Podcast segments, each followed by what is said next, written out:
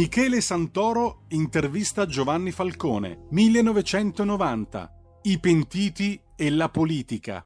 Io ho sentito tutte le interviste, quelle che ho fatto anch'io ai pentiti, no? E, insomma, sai che fanno questi pentiti? Loro raccontano tutto della mafia, come è organizzata, i rapporti, quello che hanno fatto, chi gli ha detto di fare, eccetera, eccetera. Però, quando si arriva al tema dei temi, cioè al rapporto tra mafia e politici, loro dicono niente saccio, no? Ma lei con quali pentiti ha parlato? No, io ho sentito prima di tutto tutte le interviste fatte, insomma quelle di Biaggi, quelle fatte dal TG, praticamente tutto quello che è stato trasmesso io l'ho Non sentito. hanno mai detto, i pentiti di Cosa Nostra non hanno mai detto niente saccio hanno detto esattamente il contrario. Basta leggere i verbali di Buscetta, di Marino Mannoia, di Contorno, A di queste roba. cose. No, ancora Io parlo sempre del vertice. Di queste vertici. cose non parliamo perché non crediamo che lo Stato sia in condizione di saper gestire queste cose che vi andiamo rivelando. Ecco, io questo volevo... Ecco che è verbalizzato nelle dichiarazioni di Buscetta. Quindi loro non parlano, non toccano il livello politico perché hanno paura? No, no, non, hanno, non è problema di aver paura. Veda, il problema della paura per un uomo d'onore non si pone.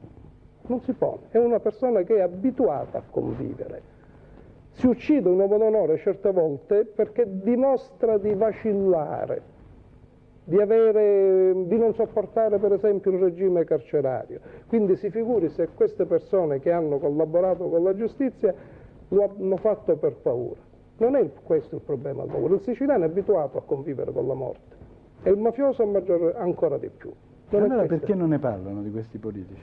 Perché, perché ritengono che sia controproducente in un determinato momento storico. È una libera scelta fatta da loro. Cioè, lei mi sta dicendo che loro si sentono parte degli equilibri politici di questo paese? No, affatto, non dico questo. Loro sanno perfettamente che quando si comincia a parlare e a toccare certi argomenti si sollevano certi inutili polveroni che tendono a mm, svilire anche quelle parti delle loro dichiarazioni che sono estremamente fondate. Giovanni Falcone, 1990 i pentiti e la politica. Va ora in onda il punto politico.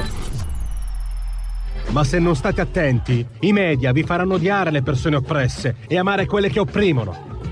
Malcolm X. C'è una radio, Radio Padania, che io capita qualche volta di ascoltarla ed è veramente una paura a ascoltarla, una, c'è una rabbia, una, un odio che è totale e non si può nemmeno pensare a fare spallucce, pensare che questo odio, siccome è irrazionale, occorre in qualche modo dimenticarlo. Occorre in qualche modo farlo rientrare nel dibattito politico. E poi sguatteri del padrone un cazzo. Sguatteri del padrone un beneamato cazzo. Vi invito però ad ascoltare ogni giorno per 5 minuti Radio Padania Libera.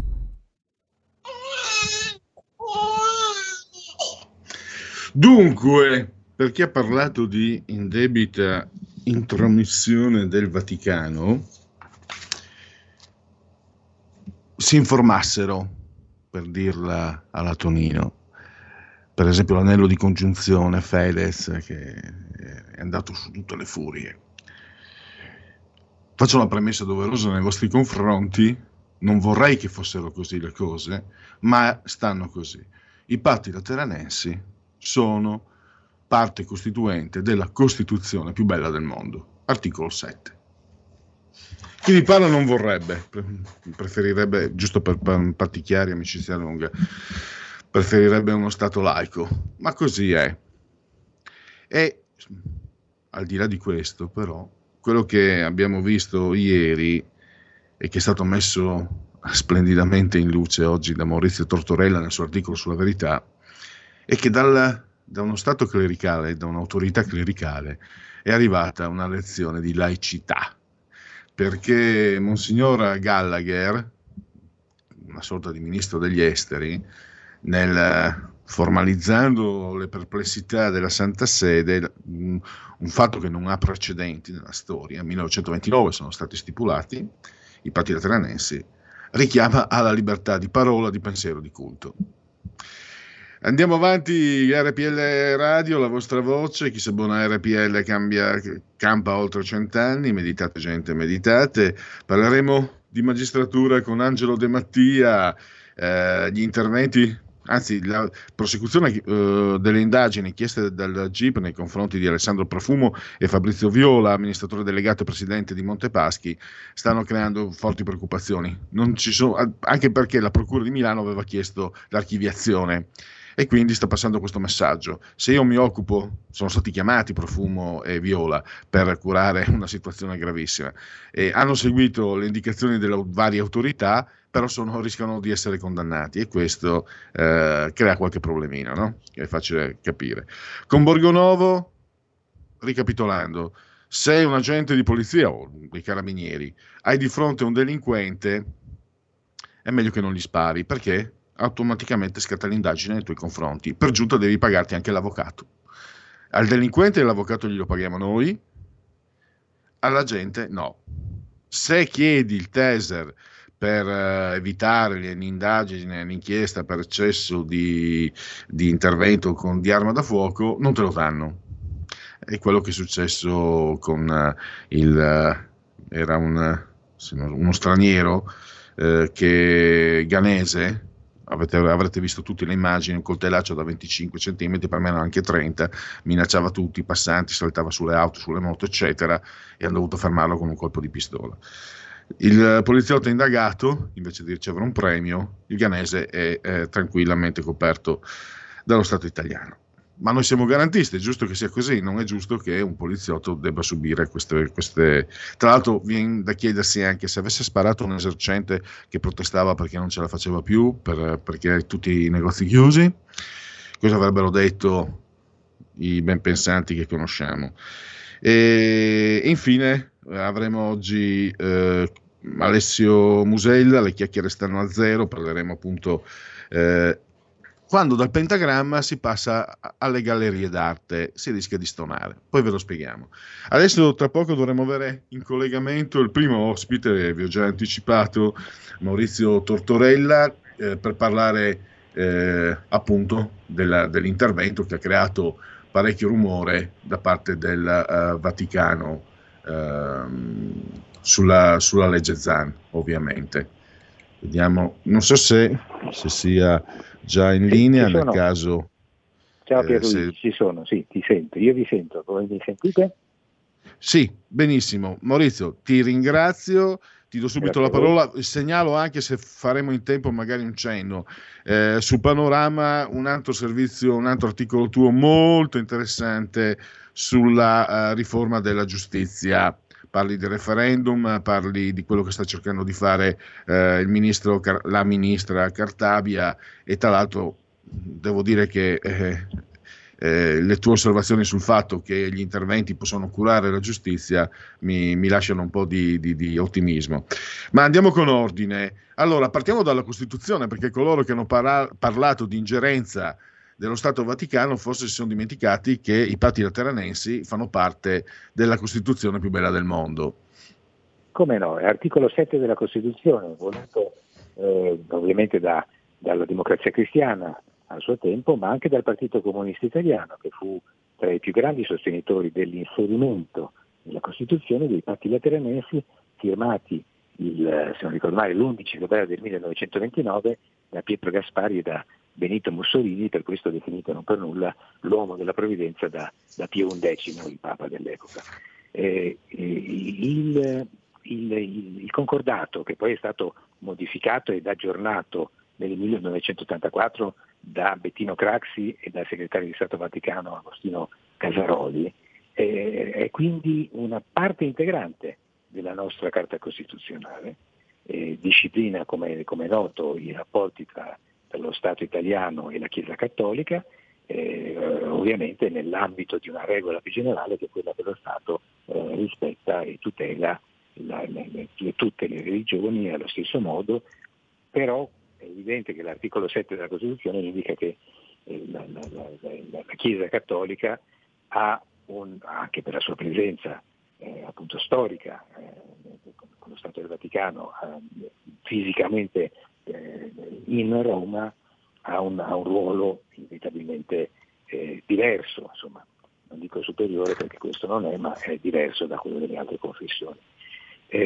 Eh, eh, ecco, questo, questo eh, chiarisce no, chi ha parlato di ingerenza. Tanto una, una curiosità, se mi permetti Maurizio, eh, io mi considero laico, preferirei che non ci fossero nella Costituzione i patti lateranesi, però curiosamente li hanno fermati Mussolini e Craxi, che sono notoriamente stati due giganteschi mangiapreti e questo suggerisce un po' delle, delle, delle, delle mh, diciamo, considerazioni no, su, sul fatto del rapporto tra Italia e Vaticano, insomma, due mangiapreti hanno firmato questi patti e quindi significa che probabilmente era, era, una cosa giusta e necessaria, forse. Tu ti sei definito, tu sei definito un laico, io in, in gioventù, poi la, la, la, vecchiaia, diciamo così, la maturità eh, attenua sempre tutte le cose, in gioventù sono stato sicuramente un anticlericale, eh, ero, un, ero un giovane liberale, consideravo appunto ogni, ogni tipo di violenza ehm, ehm, del Vaticano nelle attività italiane come una cosa abbastanza intollerabile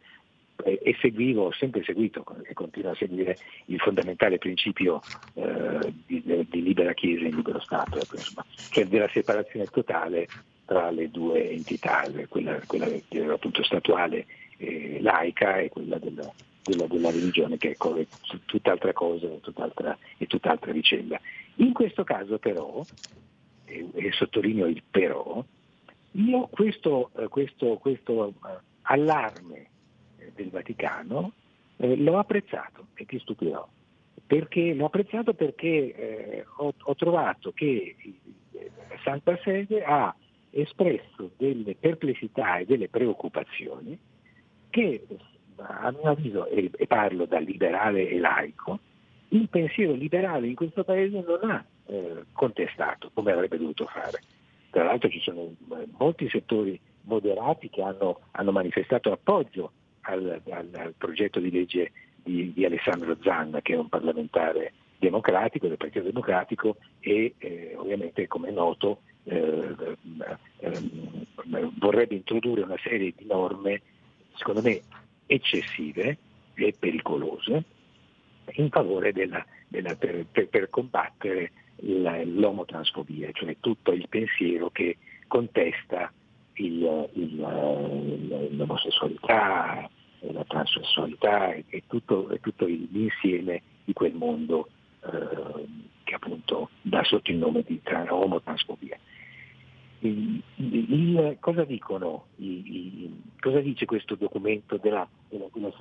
Dice che il, concordato e soprattutto l'elaborazione che ne, ne, è stata fatta con il successivo accordo del 1964 tra Stato italiano e, e, Santa, e, e Vaticano, in punta di diritto crea dei, dei, dei rischi, perché per esempio la creazione, come vorrebbe fare il, il, il, il progetto di legge ZAN di una giornata, ehm, eh, aspetta, perché è lunga la descrizione, la giornata di, eh, um, oddio mio, non, non, non, me lo trovo più, eh, aiutami. Contro quella contro l'omotransfobia mi sembra. Sì, sì, no, è bellissima. Ecco, la giornata nazionale contro l'omofobia, la lesbofobia, la bifobia e la transfobia eh, eh, che appunto dovrebbe impegnare tutte le scuole a eh, trattare della materia di ogni, di ordine, di ogni ordine e grado, eh, il,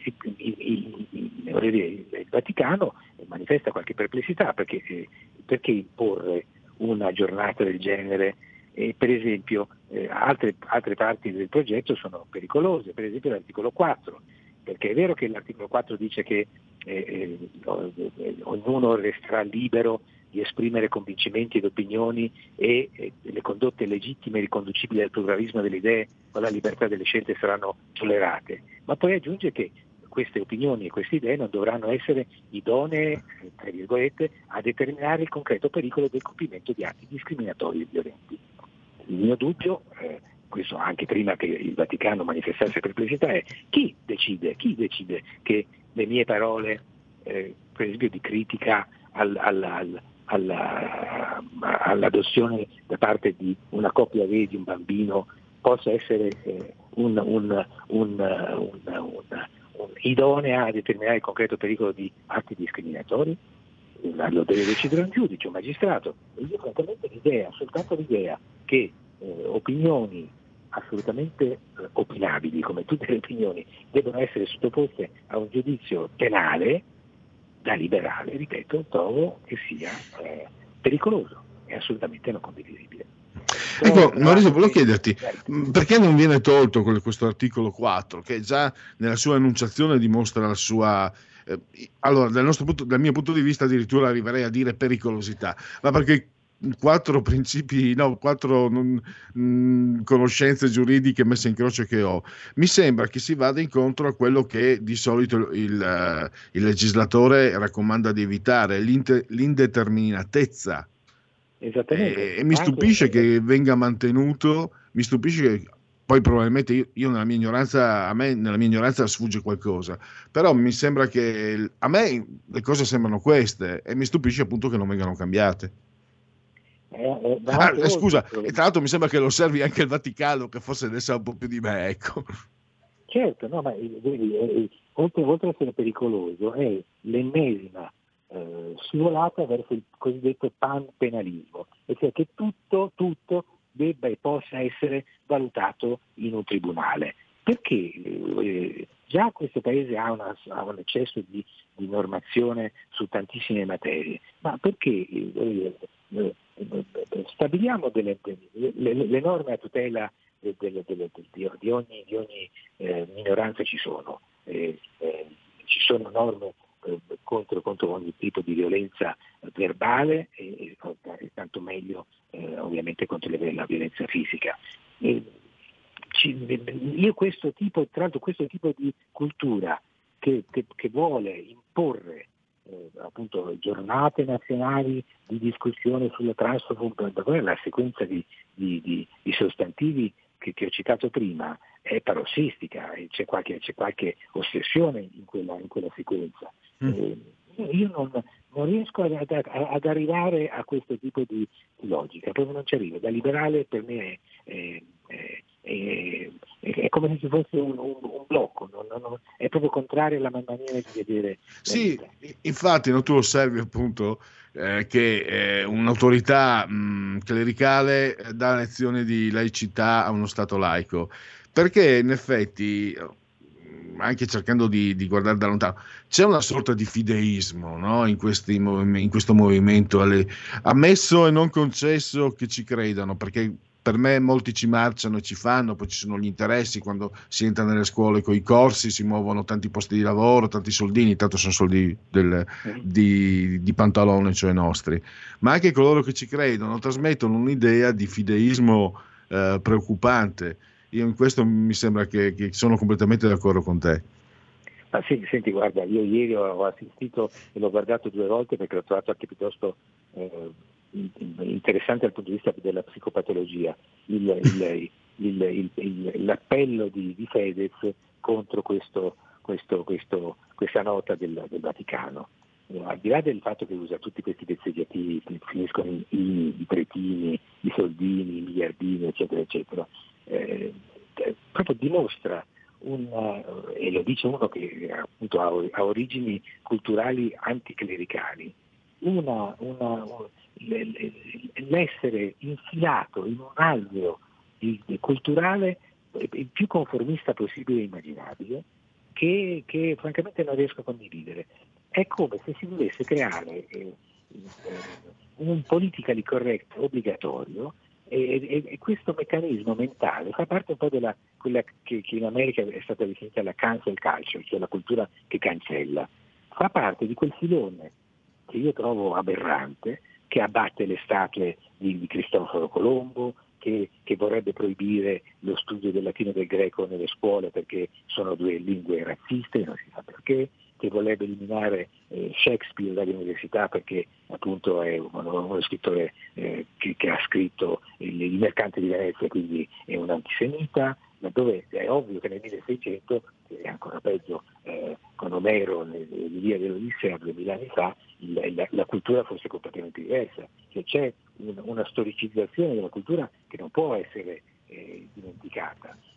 Questi sono quelli che vorrebbero togliere dalle librerie eh, la linea d'ombra eh, che, quel capolavoro incredibile che tra l'altro maltratta il, il colonialismo di, di, di, di fine 800 perché contiene una decina di volte la parola negro, negro in inglese, che è una manifestazione di ignoranza aberrante, proprio totale.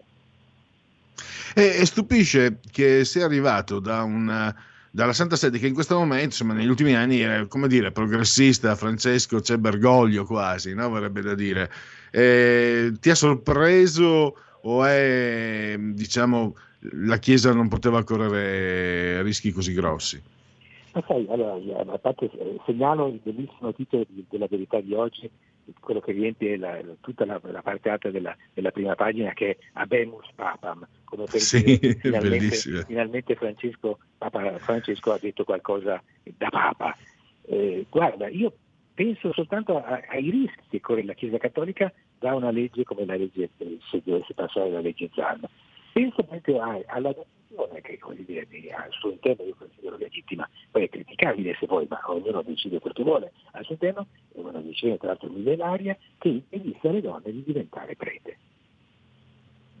E, eh, prima, eh, in conclusione, tu hai anche, leggendo la mh, conclusione un po' del tuo articolo, si, mi sembra di capire che questo intervento affossi la legge, cioè è in seconda lettura al Senato, bisogna ricominciare da capo, eh, probabilmente eh, ci sarà uno stop, pensi? Ma eh, l'impressione potrebbe essere quella, io non lo so, tutto dipenderà ovviamente dalla, dalla reazione che avrà il governo italiano, se si aprirà questo, questo eh, questa bicamera, questo, questo eh, come, la chiamano, come è previsto nel coso del, del, del, dell'aggiornamento concordato, una, una, commissione paritetica per valutare la norma, eh, non so se il Parlamento apprezzerà un tipo di, di richiesta del genere. Eh, se però questo dovesse essere il, il passaggio successivo, eh, quindi con una ipotesi di, di, modifica o di elaborazione successiva del, del, del progetto di legge Zan, e lo stesso Enrico Letta ha detto che se ci sono dei nodi sarà meglio scioglierli, una volta che il Papa ha parlato, e questo evidentemente creerà dei problemi, perché il, il, il progetto di legge dovrà ritornare, eh, dopo essere approvato al Senato e alla Camera, e quindi i tempi si allungheranno quantomeno. E mm, per chiudere, volevo cambiare argomento. Ricordo ancora, eh, procuratevi, se non avete ancora fatto panorama, lo trovate anche online, eh, questo articolo sulla, sulla, giustizia. Purtroppo abbiamo solo un minuto, ma i mali di questa giustizia non sono incurabili.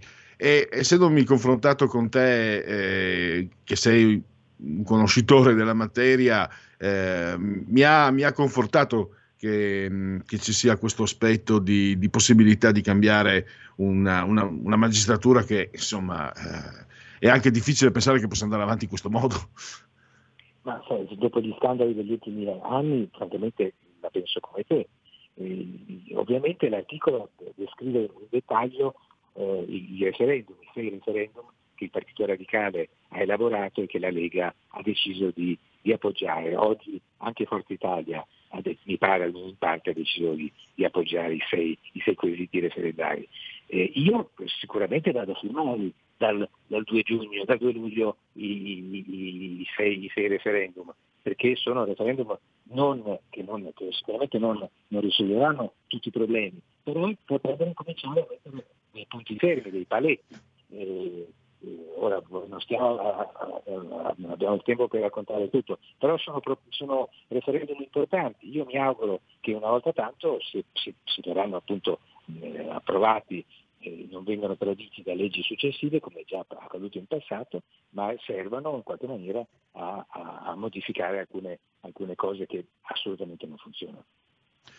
Bene, eh, adesso abbiamo esaurito il tempo, però sicuramente ce ne sarà in futuro. Eh, Maurizio, proprio con te, insomma, che, che, sei un profondo conoscitore della materia, per confrontarci e approfondire la conoscenza de, della materia referendaria, anche per altri argomenti ovviamente, ma direi che già suggerisco comunque di, di leggere il tuo articolo su Panorama, che chiarisce eh, sulla eh, detenzione cautelare, custodia cautelare, eccetera, eccetera. Intanto io ti ringrazio perché devo chiudere. Grazie a Maurizio Tortorella, risentirci davvero a presto.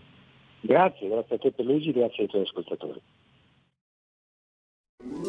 Stai ascoltando RPL. La tua voce libera, senza filtri né censura. La tua radio.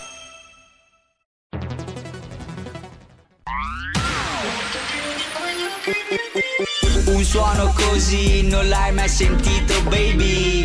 Da Plus molto più di quello che credevi. Programmi, musica, multimedialità. Da Plus suono nuovo di alta qualità. Digital Radio Il suono perfetto. DAB Plus.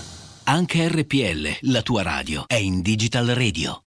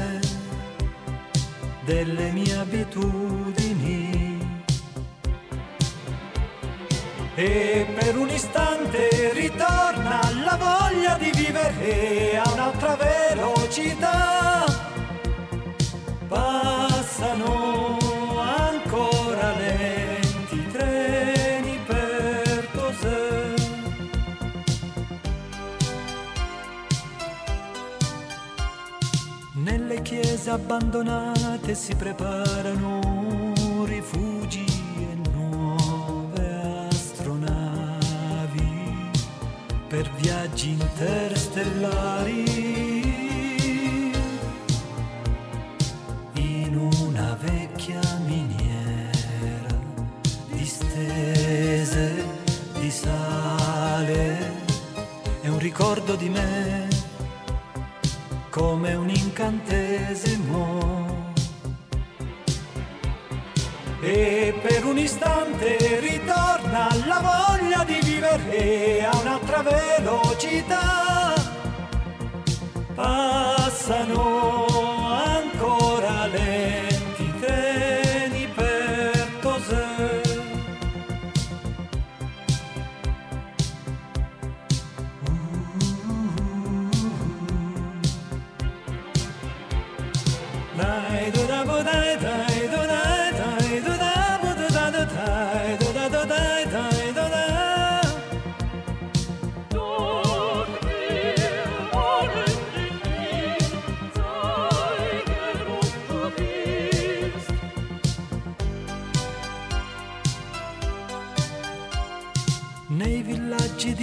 di frontiera guardano passare i treni per Tosè.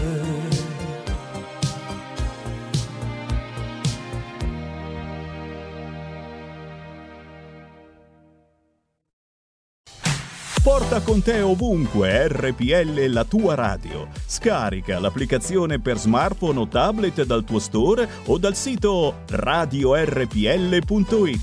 Cosa aspetti?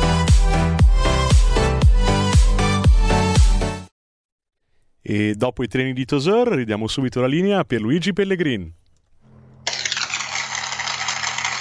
Diamo gli applausi meritatissimi a Federico E un saluto anche a una new entry, Stefano, che ancora non ho il piacere di conoscere, benvenuto anche a lui. E andiamo avanti allora insieme. Tra poco eh, ci metteremo in collegamento con Angelo De Mattia per eh, parlare anche in questo caso in maniera indiretta ma parliamo di magistratura, partendo dal caso di Monte dei Paschi e soprattutto l'indagine che è stata chiesta per Alessandro Profumo e Fabrizio Viola, rispettivamente presidente e amministratore delegato di Monte Paschi. E qui appunto in un articolo che qualche giorno fa proprio De Mattia ha pubblicato lo mettiamo anche in condivisione sul riformista, sulle pagine del riformista, ehm, parla di questo caso e c'è un titolo direi anche piuttosto emblematico, Alessandro Profumo e Fabrizio Viola nella morsa dei PM, un film già visto. E quindi adesso non so se mh, abbiamo già in collegamento il eh, direttore De Mattia, vediamo. Sì, sì, sono in ah. collegamento.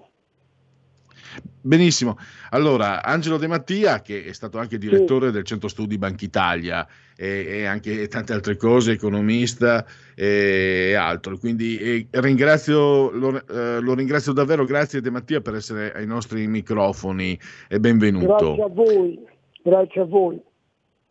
Allora, partiamo dall'articolo di qualche giorno fa, eh, direttore, eh, sul riformista, il caso Viola Profumo, ma più che del caso Monte dei Paschi, c'è molto da dire anche lì a dire la verità, c'è questo io parto dal titolo, La morsa dei PM, un film già visto. E qui abbiamo, lei parte no, da, questo, eh, da questa sfasatura che c'è, no? la, la, sì la parte, la parte, inquirente che dice archiviamo la Procura di Milano e invece il GIP che addirittura eh, chiede un supplemento di indagini, incidente probatorio, eccetera, eccetera, eccetera. Partiamo da qui allora. Eh, cosa possiamo osservare di importante, direttore? Oh, addirittura qui c'è eh, una ripetuta richiesta di archiviazione da parte eh, della Procura, non una sola volta, quindi eh, siamo di fronte a una reiterazione eh, di una eh, istanza che però eh, non viene accolta eh, e diciamo, si procede in questa vicenda ritenendo questo naturalmente a giudizio del magistrato di, in questa fase giudicante eh, ritenendo che invece ricorrano gli estremi eh, del eh, reato. Eh, dal punto di vista esterno, diciamo, di un osservatore come posso essere io e come possono essere tanti altri, questa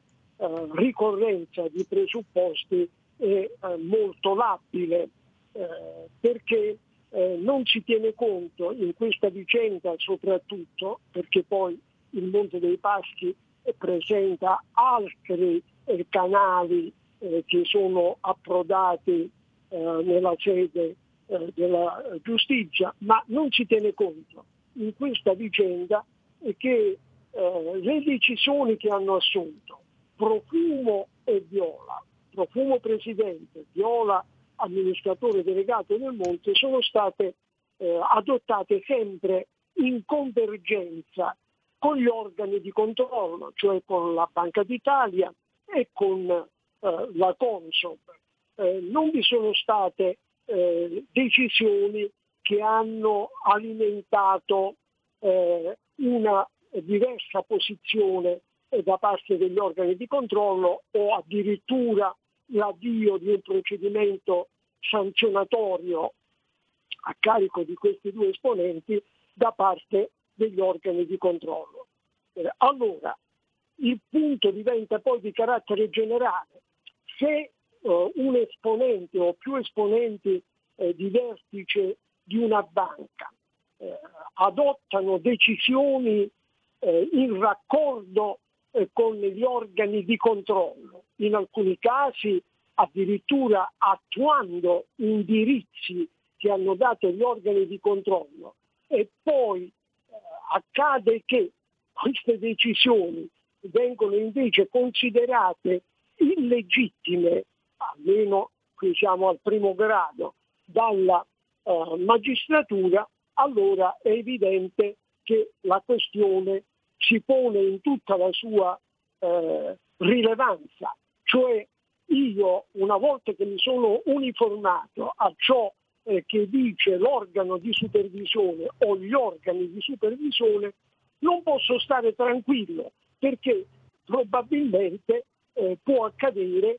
che nonostante tutto questo eh, l'autorità giudiziaria consideri il mio comportamento non legittimo e intervenga eh, nei miei confronti nei vari stadi del procedimento fino all'ipotesi di una condanna. Adesso, eh, ripeto, la condanna di profumo e viola per manipolazione del mercato eh, principalmente sarà sottoposta all'esame della Corte d'Appello perché l'uno e l'altro ovviamente hanno impugnato la decisione.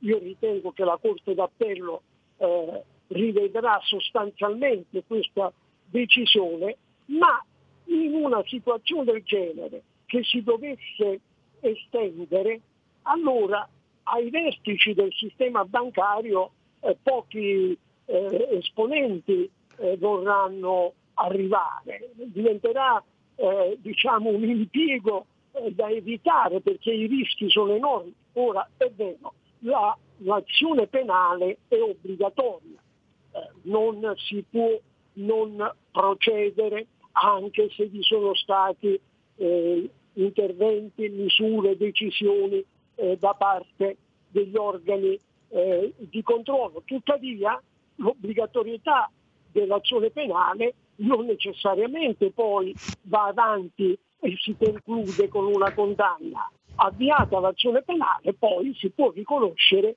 che invece eh, la situazione è stata eh, regolarmente eh, affrontata e che non vi erano ipotesi eh, di dolo o di colpa grave e quindi si può eh, pervenire a un'archiviazione. Quindi non è che vi sia contrasto tra quello che ho detto prima circa l'intervento degli organi amministrativi di controllo e l'obbligatorietà dell'azione penale. Eh, non si discute, si può e si deve ritenere che eh, ritenendo che vi sia eh, qualche presupposto eh, per l'azione penale si sia attivato il procedimento. Il procedimento come attivato così una volta conosciuto uh, il caso nella sua profondità si può benissimo eh, archiviare senza che con ciò si sia violato il principio della obbligatorietà dell'azione penale. Ecco, direttore, colpisce anche, lei lo, un po' lo riporta, no? Eh, però io non sono un profano, la mancanza di omogeneità eh, tra funzione inquirente e funzione giudicante. Lei ha ricordato come la Procura di Milano non sia eh, diciamo nota per essere tenera e chiede, esatto, chiede più esatto. volte l'archiviazione. Il GIP invece eh, la parte giudicante, dicevo prima. Ecco, questo, eh, quanto, questo immagino sia anche uno dei, dei motivi eh, di destabilizzazione. Eh, Pro, provo a semplificare, è un po' come se chi deve prendere delle decisioni importanti con dei riferimenti, la Banca d'Italia, l'autorità, eccetera, a un certo punto però si trovasse senza avere il semaforo che, gli indichi, che, gli indichi, quando bisogna muoversi, quando bisogna partire. Cioè, io vado per strada, non c'è nessun semaforo e mi possono fare la multa quando vogliono perché tanto decidono loro. L'ho semplificato moltissimo, però mi sembra che questo porti quella, all'indeterminatezza di chi, di chi, poi si ritrova con importanti incarichi decisionali. E questo è il, il cuore del problema. Sì, è quello a cui facevo riferimento prima quando dicevo che in una situazione del genere che eh, si estendesse eh, sarebbe o sarà difficile che vi siano molti eh, candidati a ricoprire cariche eh, di vertice eh, nel sistema bancario, eh, perché praticamente si entrerà eh, in una eh, condizione eh, di indeterminatezza non si saprà mai eh, con eh, precisione se ci si è comportati bene o no, pur avendo fatto tutto quello che viene prescritto eh, dagli organi di controllo e conseguentemente si imboccheranno altre strade. Ora, la dialettica tra funzione inquirente e funzione giudicante è importante eh, ed è bene eh, che esista, però in questo caso specifico eh, la funzione inquirente eh, formata eh, da eh, magistrati riconosciuti anche per la loro professionalità. Non aveva certo affrontato sbrigativamente questa questione con leggerezza, aveva approfondito molto e aveva anche riapprofondito eh, quando il GIP eh, non si era soddisfatto eh, della richiesta di archiviazione e aveva restituito eh, il procedimento alla Procura per effettuare eh, nuove eh, valutazioni e nuove eh, indagini. A seguito di, questo, eh, eh, di questa richiesta di eh, riflessione ulteriore, ugualmente la Procura aveva ribadito l'istanza di archiviazione e così come aveva fatto anche una terza volta. Quindi qui siamo di fronte a una ripetizione che può esservi in persone eh, che sono preparate, eh, che eh, certamente sono ad incarnare gli interessi pubblici, gli interessi della giustizia, la ripetizione sta a significare che l'approfondimento è stato diciamo, completo eppure a seguito delle integrazioni si è arrivati alla medesima eh, conclusione. Di questo eh, bisognava tenere conto. Però poi la sentenza di primo grado arriva alla conclusione eh, sbalorditiva eh, di una condanna per entrambi questi esponenti. Tenga presente che questi due eh, esponenti di vertice del Monte dei Paschi eh, furono a, a, al tempo debito eh, continuamente pregati per ricoprire queste cariche, perché entrambi avrebbero potuto benissimo assumere altri eh, impieghi eh, molto più eh, remunerati e eh, di maggiore prestigio, perché entrambi erano e sono noti eh, per la loro professionalità, per la loro capacità. a seguito delle preghiere rivolte ai due per arrivare a un possibile salvataggio del monte, questi alla fine si indussero a ricoprire eh, la carica, pur sapendo bene delle difficoltà enormi che vi erano. La conseguenza di tutto questo è che poi alla fine loro sono chiamati a pagare. Una vicenda si badi bene che è nata con la sciagurata acquisizione dell'Anton Veneta, cioè la madre di tutte le disgrazie che poi sono eh, seguite per il Monte dei Paschi è questa sciagurata acquisizione dell'Anton Veneta, quando il Monte decise eh, di comprare questa banca facendo fare al Santander eh, con eh, il uh, esponente di vertice di allora, Don Emilio Botin, l'affare del secolo, cioè eh, Botin aveva acquistato l'Anton Veneta nel quadro eh, di acquisizioni fatte con altre banche eh, europee a seguito eh, della eh, situazione di dissesto allora di ABN Amro, che era la proprietaria di Anton Veneta, aveva acquistato ovviamente con un passaggio di carte.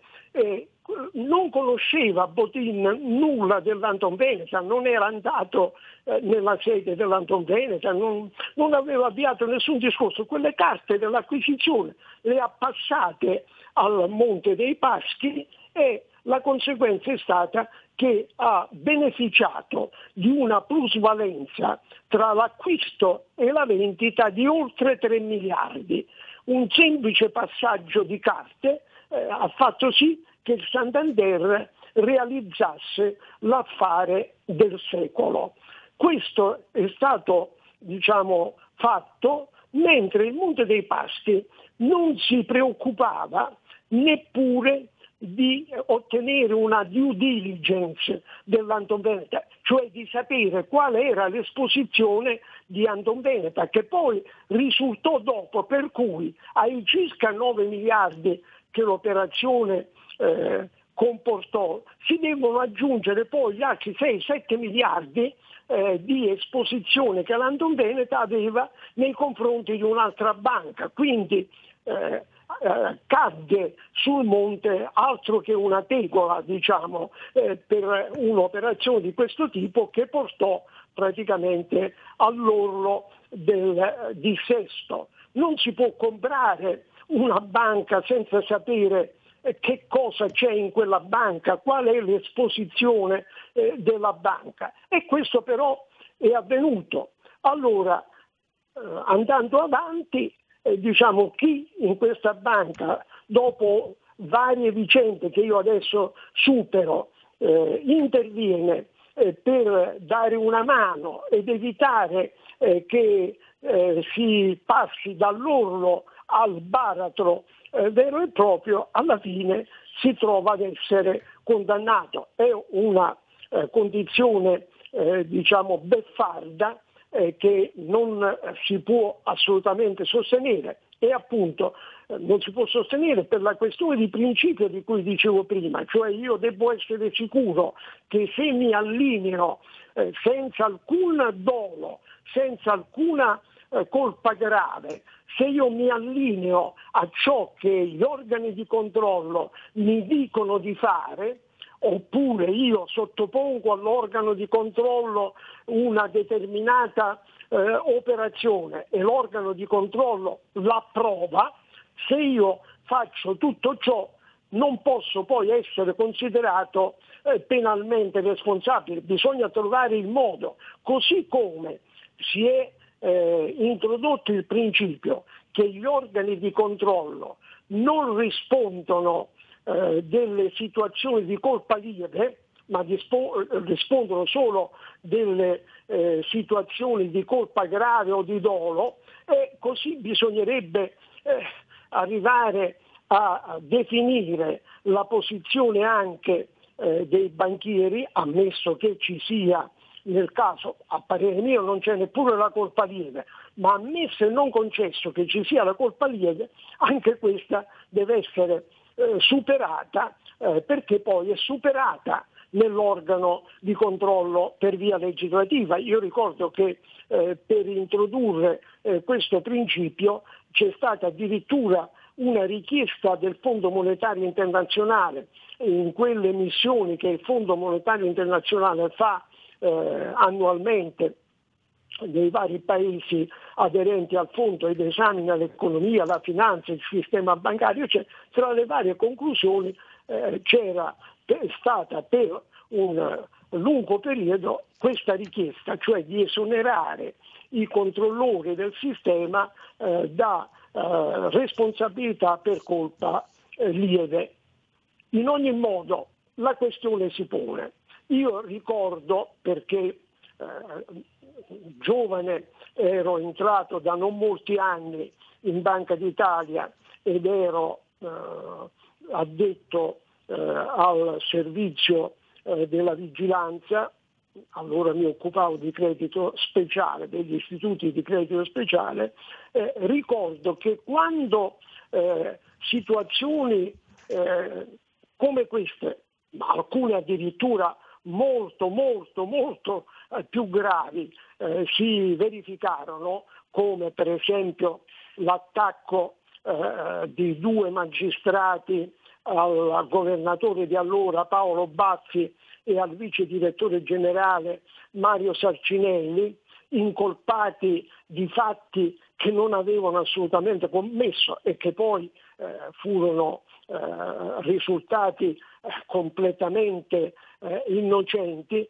ma eh, quando si verificò ciò e poi seguirono altri episodi di difficoltà dei rapporti tra la Banca d'Italia e la magistratura, eh, l'allora eh, governatore eh, Ciampi, che era succeduto a Baffi, eh, promosse un incontro con esponenti di vertice della magistratura, con esponenti della Corte di Cassazione, del CSM, di alcune procure importanti, per far comprendere eh, come agiva la vigilanza, quali erano eh, i fini dell'azione di vigilanza, quali erano i rapporti con le banche, quali erano eh, le principali eh, eh, possibili responsabilità penali eh, dei banchieri, insomma per presentare un quadro completo di quella che poteva essere una situazione che poteva poi andare eh, sotto eh, la visione eh, delle diverse autorità giudiziarie. È vero che non esistendo un principio gerarchico non è che eh, avendo chiarito ciò ad esponenti altissimi della Cassazione, del CSM, come ho detto prima, si risolveva il problema. Tuttavia eh, si cominciava a seminare, a dare delle eh, precisazioni, delle spiegazioni, dei chiarimenti eh, che erano opportune e che probabilmente poi si sarebbero diffusi in tutto il mondo eh, della giustizia e in effetti eh, da quel passaggio in poi eh, sono eh, cominciati rapporti eh, molto più eh, collaborativi eh, diciamo, con la magistratura nel reciproco interesse, rispetto per la magistratura ma rispetto anche eh, per le autority, eh, in questo caso la Banca d'Italia ma anche per le altre autority. Insomma, a parere mio, accanto a quello che sarà l'esito eh, del ricorso in appello eh, da parte eh, di Profumo e Viola e quelli che saranno gli sviluppi di altri filoni giudiziari che riguardano sempre il Monte dei Paschi e che potrebbero verificarsi anche a breve distanza di tempo, al di là di tutto ciò la questione che si pone è una questione sulla quale dovrebbero riflettere tutti, eh, per ciò che riguarda il rapporto banche-magistratura, banche, organi di controllo, magistratura.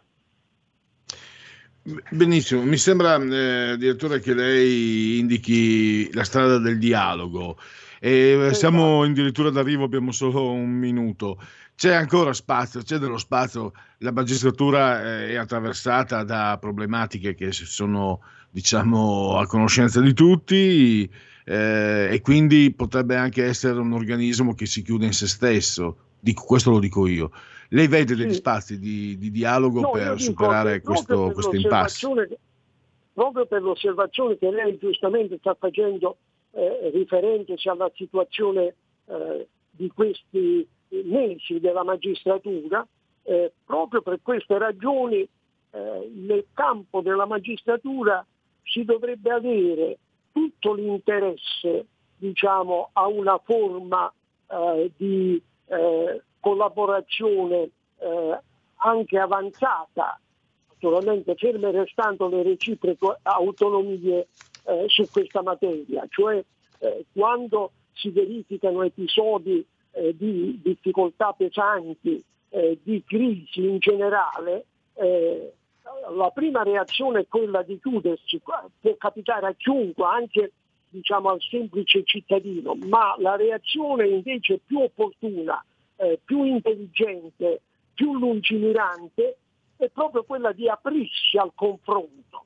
Qui c'è bisogno eh, di un confronto a 360 gradi su questa tematica se non si vogliono ripetere episodi eh, come quello eh, che ha riguardato Profuma e Viola, che veramente eh, non meritano assolutamente eh, una replica, un bis che sarebbe veramente un fatto insostenibile, inimmaginabile. Ecco, quindi aprirsi è nell'interesse della magistratura, nell'interesse delle banche, nell'interesse degli organi di controllo e nell'interesse del semplice cittadino, il quale anch'egli deve avere dei punti di riferimento eh, fissi, non è che può eh, diciamo, una volta osservare un certo tipo di decisione, un'altra volta una decisione ugualmente contraria, una volta assistere eh, alla reiterazione eh, per tre momenti di una richiesta eh, di una procura e un'altra invece assistere a una condanna addirittura a sei anni, che è una condanna veramente eh, diciamo, eh, inimmaginabile. Ecco, punti di riferimento, certezze, eh, chiarezza si può raggiungere o tentare comunque di raggiungere con un confronto aperto eh, da parte eh, dei soggetti e delle istituzioni di cui ho parlato. Benissimo. E questo è ciò che tutti auspichiamo, ovviamente. Allora, io ringrazio Angelo De Mattia, ve l'ho detto, anche è stato direttore del Centro Studi della Banca d'Italia, economista. Eh, potete leggere i suoi articoli molto interessanti anche sul tempo, sul riformista e altro ancora. Il direttore è stato veramente eh, interessante il suo intervento, quindi mi auguro di poterla sentire mh, nuovamente al più presto e intanto la ringrazio e la saluto. Grazie a voi e agli ascoltatori. Buon pomeriggio. 2 per 1000 alla Lega. Sostieni la Lega con la tua firma. Scrivi il codice D43 sulla tua dichiarazione dei redditi. Assegnare il tuo 2 per 1000 al codice D43, D43, D43 non costa nulla. Aiutaci ad aiutarti. Il tuo supporto è prezioso. Ricorda, D43 per il tuo 2 per 1000 alla Lega di Salvini.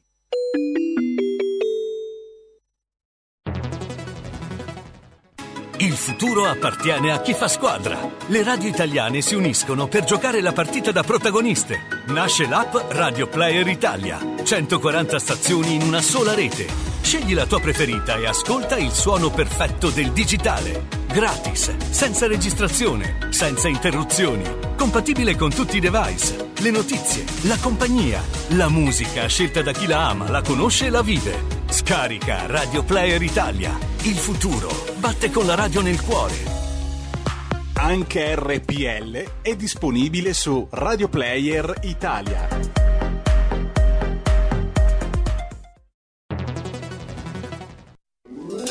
Stai ascoltando RPL. la tua voce libera, senza filtri né censura. La tua radio.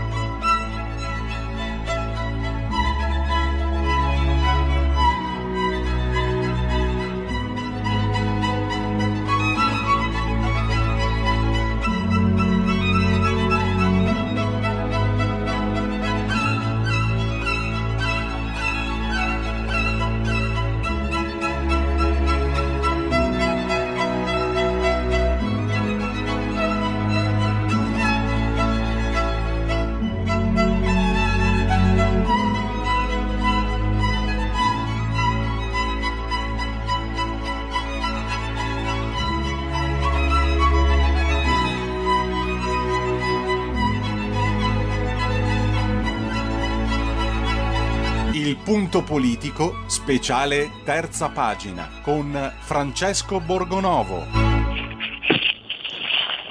Allora, ricapitolando, se hai una divisa e una pistola, è meglio che non la usi.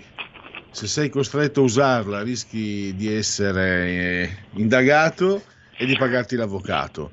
Se chiedi il taser, non te lo danno. E questo è un po' il, la vita difficile di chi ha scelto la strada delle forze dell'ordine in Italia. Eh, quindi paradossi che non sono nuovi ma che stupiscono per quanto si reiterino. Eh, credo sia già in collegamento Francesco Borgonovo, eh, il vice direttore della Verità, che saluto e ringrazio. Se, ci, se mi senti, benvenuto Francesco. Eccoci, sì, buon pomeriggio, ben trovati tutti. Allora, i miei soldi serviranno a pagare l'avvocato di questo gentile ghanese Ahmed Brahim. Tu hai scritto 25 centimetri, io a occhio avevo visto anche 30. Un coltellaccio saltava sulle macchine, sulle moto, minacciava i passanti. Gli agenti lo hanno fermato. Sai, eh, Francesco, e ti do subito la parola, queste sono problematiche che da anni eh, conosciamo qui in radio ho avuto il piacere e la fortuna di confrontarmi anche con esponenti delle forze dell'ordine e qualcuno mi ha detto, non devo dirlo, non devo dirlo, però se qualcuno a questo punto dice, qualche agente dice mi giro dall'altra parte, era un'esasperazione, eh, non era un'invocazione, però è anche un pensiero profondamente umano perché questo poliziotto che secondo me meriterebbe un premio eh, dovrà pagarsi l'avvocato e come hai riportato tu nell'articolo intervistando un sindacalista dei, dei, dei poliziotti, eh, 1500 euro, pagati l'avvocato, non è una vita, sì, non, non è proprio da poco. Beh sì, eh, lì, guarda, io non, non, sono uno che in automatico no, difende, eh, pensa che eh, non ci siano mai errori delle forze dell'ordine, ci possono essere, tutti sbagliano, comprese le forze dell'ordine, se sbaglia un servitore dello Stato è molto grave, ancora più grave che se sbaglia un comune cittadino, ma proprio per questo chi serve lo Stato, peraltro pagato poco e mettendo a rischio la propria vita, deve essere tutelato. E io penso che eh, in un caso come questo, eh, dove, un, dove, già culturalmente siamo purtroppo la maggioranza dei commentatori, dei giornali, degli osservatori è propensa a, a vedere un colpevole no, nel, nel, poliziotto, fa sempre così, lo vediamo, no? ah, eh, pieno di analisi in giro, non doveva sparare, ma perché ha sparato, non era rischio, non mica a rischio. Se stiamo lì a fare le pulci a uno che ha fatto il suo mestiere, no? ha fermato un criminale recidivo e pericoloso e noi stiamo lì a sindacare se questo eh, avesse il diritto di sparare oppure no. Tra l'altro non è che l'ha ucciso, lo ha ferito e lo ha fatto cadere eh, a terra, ha lavorato in assenza di taser che si spera nei prossimi mesi dovrebbe arrivare, eh, anche quella è stata una battaglia lunga, eh, i leghisti lo sanno bene perché la portano avanti da anni, quindi non capisco per quale motivo, eh, come è giusto che, che nulla tenente, che non può pagarsi un legale, debba eh, beneficiare di un'assistenza gratuita, credo che sia giusto che anche chi serve lo Stato e lo fa per pochi soldi, spesso senza garanzie, debba beneficiare dell'assistenza legale. In questo caso specifico poi credo che ci sia poco da discutere, cioè si è trattato di un uh, agente di polizia che ha fatto il suo dovere, che tra l'altro ha anche rischiato, perché eh, che doveva fare, che dovevamo pretendere, che fermasse a mani nude uno con un coltellaccio di quel genere, no, che doveva fare? Cioè, eh, forse chi, chi critica non ha visto il video. Pensate che persino dopo che viene colpita una gamba, questo signore canese ha talmente tanta adrenalina in corpo e forse anche altre sostanze eh, per cui non cade subito, cosa che spesso avviene peraltro negli scontri a fuoco, c'è anche eh, per via dell'adrenalina, per via della sovraccitazione delle sostanze, chi viene colpito non è che crolla immediatamente al suolo, anzi spesso continua a sparare o continua a, a, insomma, fare quello che sta, le azioni violente che sta facendo. Quindi a me sembra assurdo che noi ci preoccupiamo di tutelare eh, sempre prima chi eh, delinque e poi non tutti quelli che delinquono, diciamo l'immigrato che delinque, perché poi se uno, eh, se un cittadino italiano invece commette qualcosa, talvolta si, si, si, esagera nel senso contrario. Qua c'è sempre ecco, il povero immigrato che bisogna eh, difendere dagli abusi polizieschi, abusi polizieschi che in certi casi purtroppo nel passato ci sono stati, nelle carceri e altrove, ma in questo caso di fronte a persone che quotidianamente, che sono la stragrande, stragrandissima maggioranza, quotidianamente vanno in strada, rischiano la pellaccia per 1400, 1200, 1500 euro al mese o poco di più, insomma penso che dobbiamo levarci il cappello e se non altro evitare a queste persone di spendere i soldi dell'anticipo per l'avvocato. C'è una razza che, che, che salta all'evidenza in uno specchietto logico, magari sarà demagogia. Allora, indagato per eccesso colposo nell'uso delle armi, no? mentre fermava criminale. Qualcun altro con una barca ha speronato due, due natanti della, della polizia e, e, l'ha fatta franca per la giustizia italiana. Era in stato di necessità.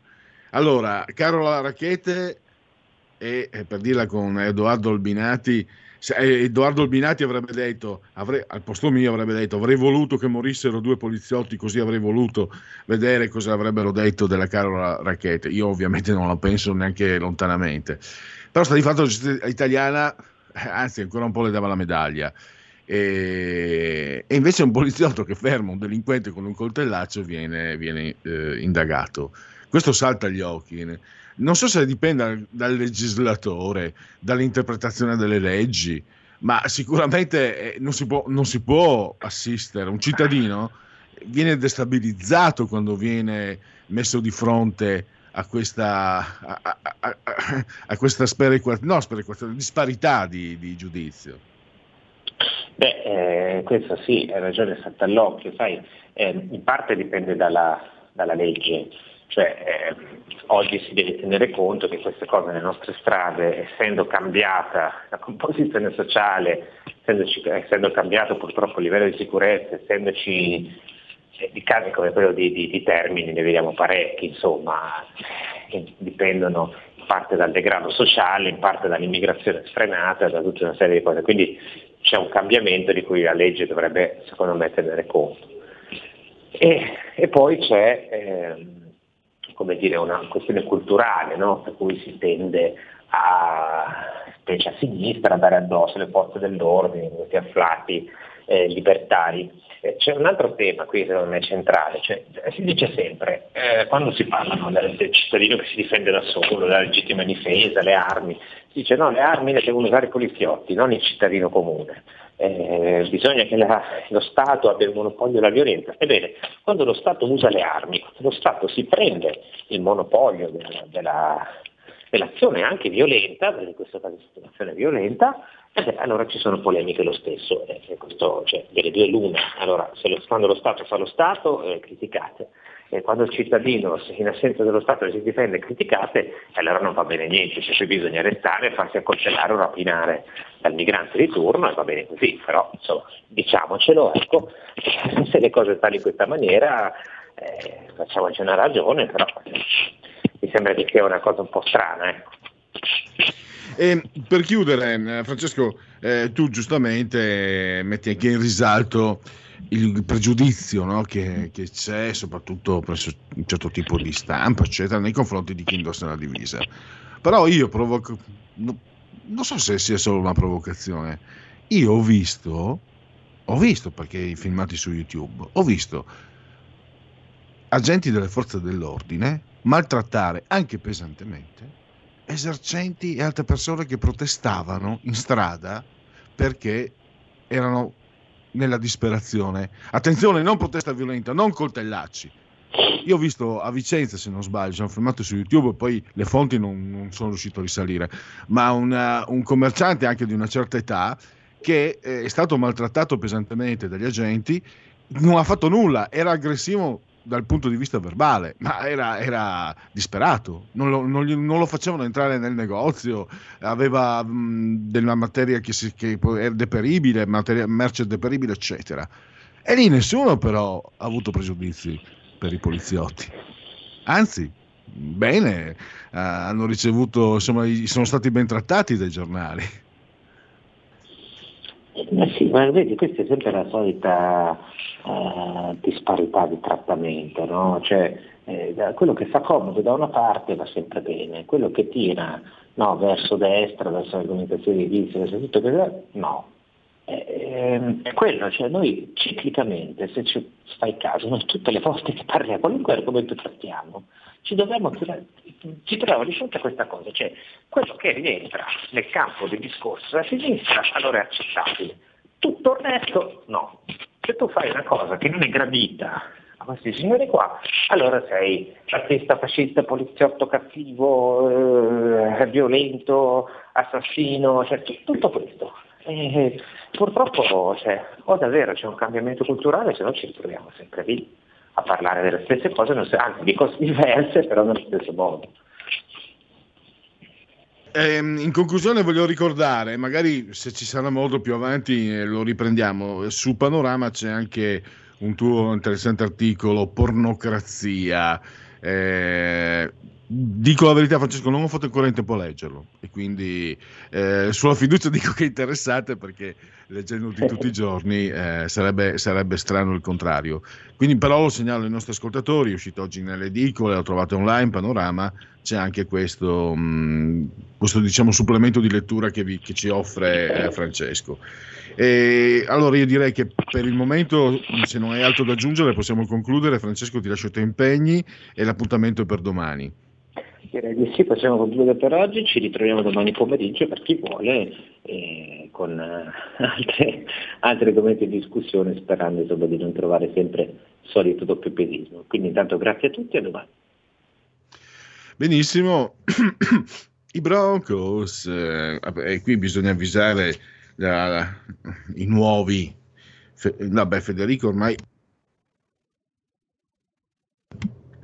eh, ehm, il nuovo Stefano, il sottoscritto è veramente malco- malconcio.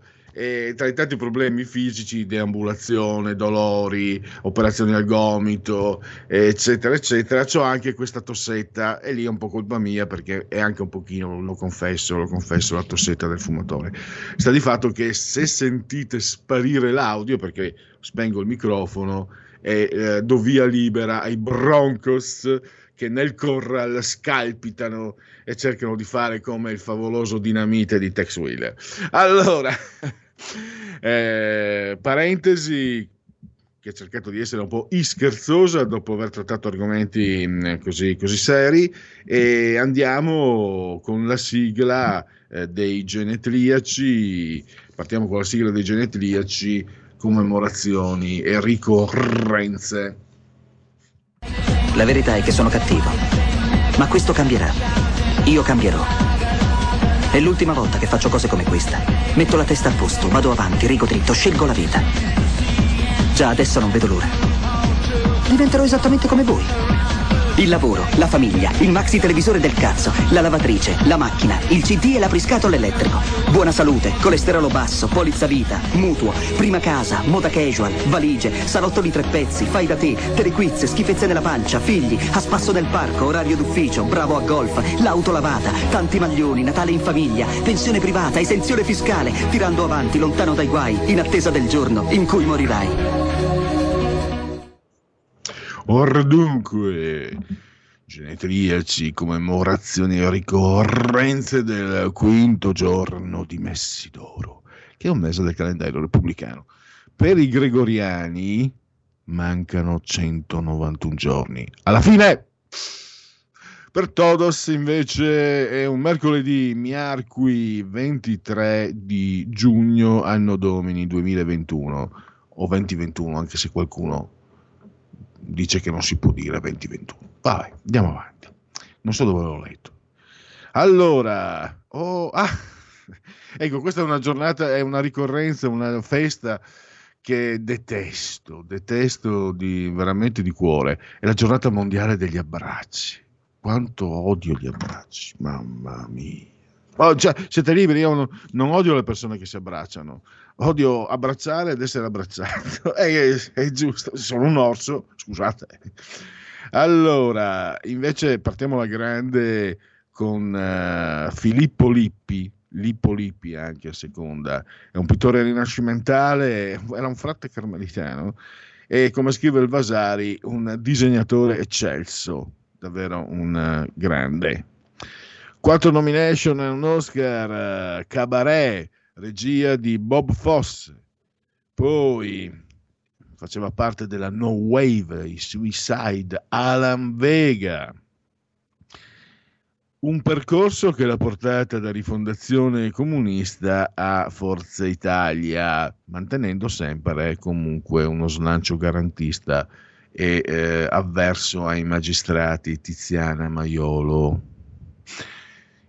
Tanti, tanti, tanti anni fa, perché Tiziana Maiolo dall'estrema sinistra, quando era all'estrema sinistra era vista benissimo. Quando è passata a Berlusconi l'hanno...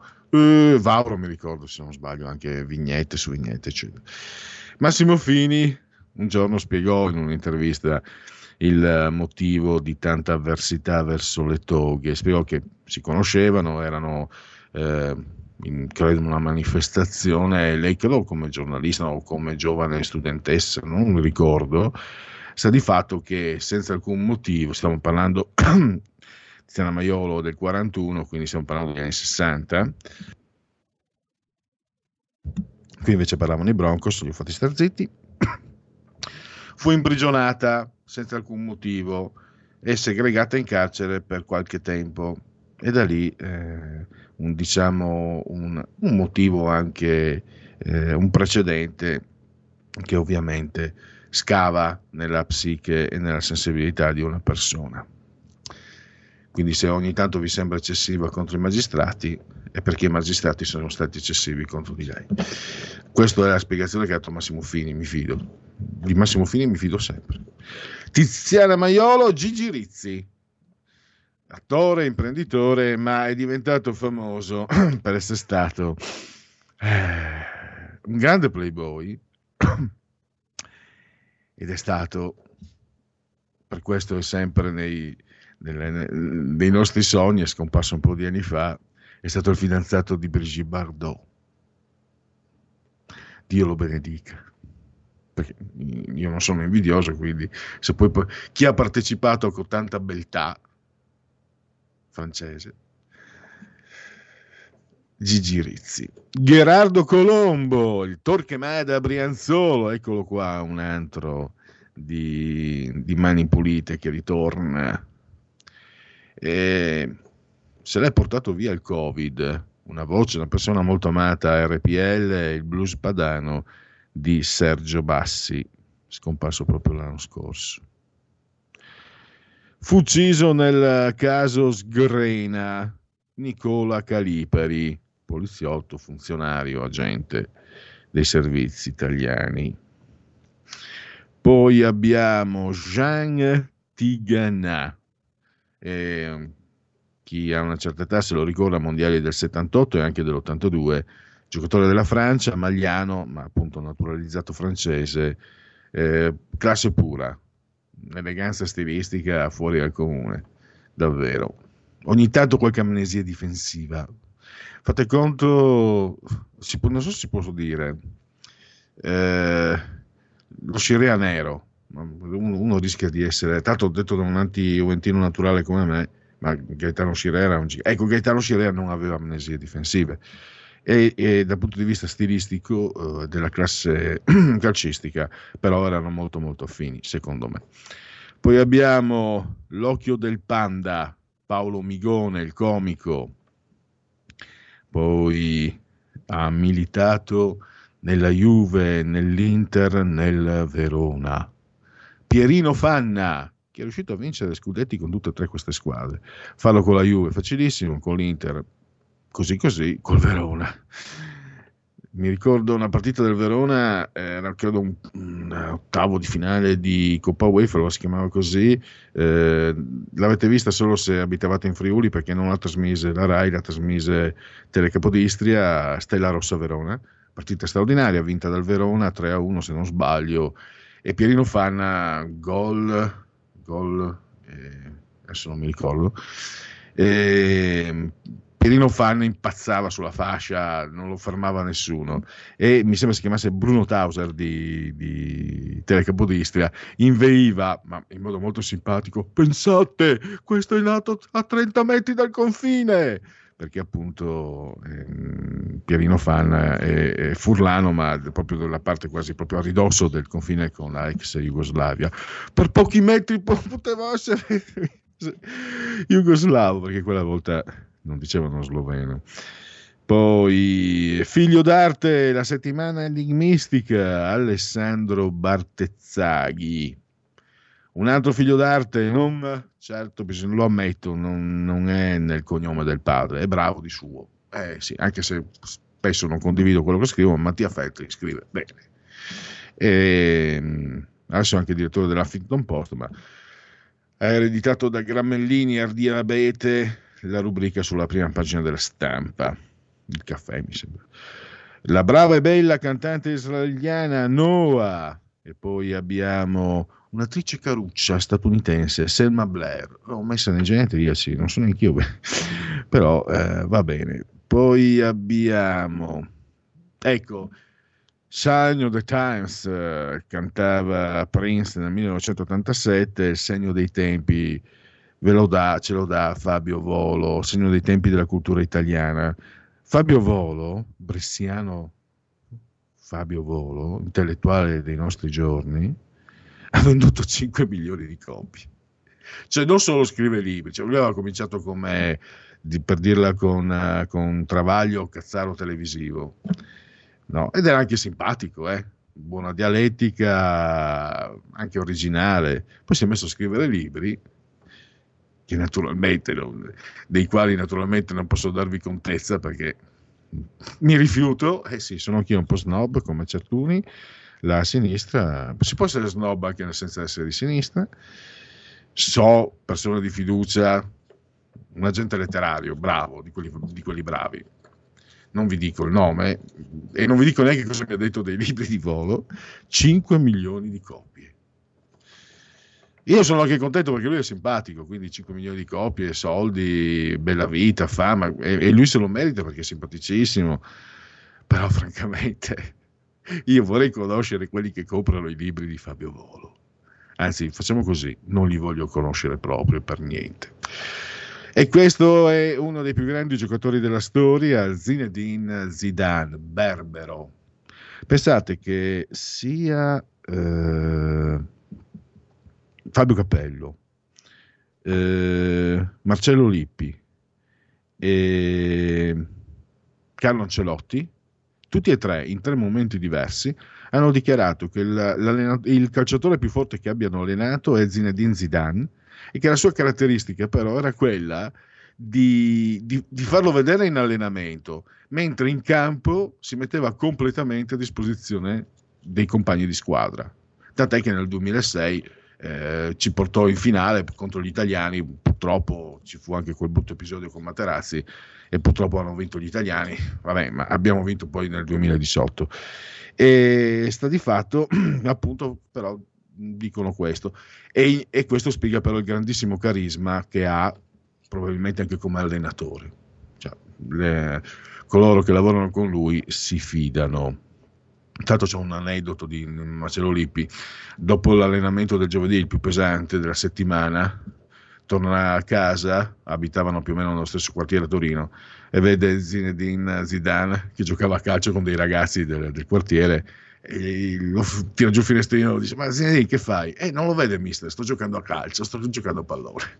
e questo è Zizou. E poi io ve lo dico, lo dimostra la storia, fate eccezione per il parlante, mai, mai fidarsi di chi si chiama Pierluigi.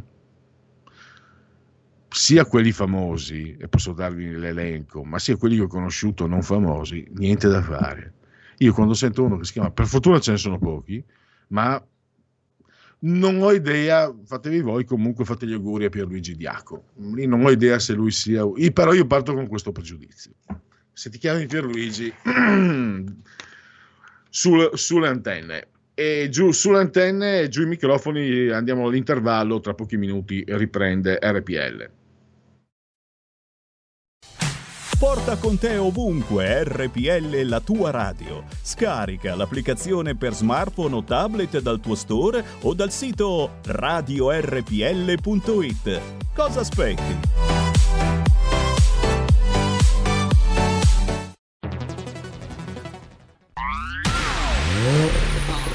Auto nuova fiammante col suono nuovo È il DAB Plus che si sente a tuono La provi e senti subito com'è che va DAB Plus la tua radio migliorerà Digital Radio, il suono perfetto. DAB Plus. Anche RPL, la tua radio, è in Digital Radio.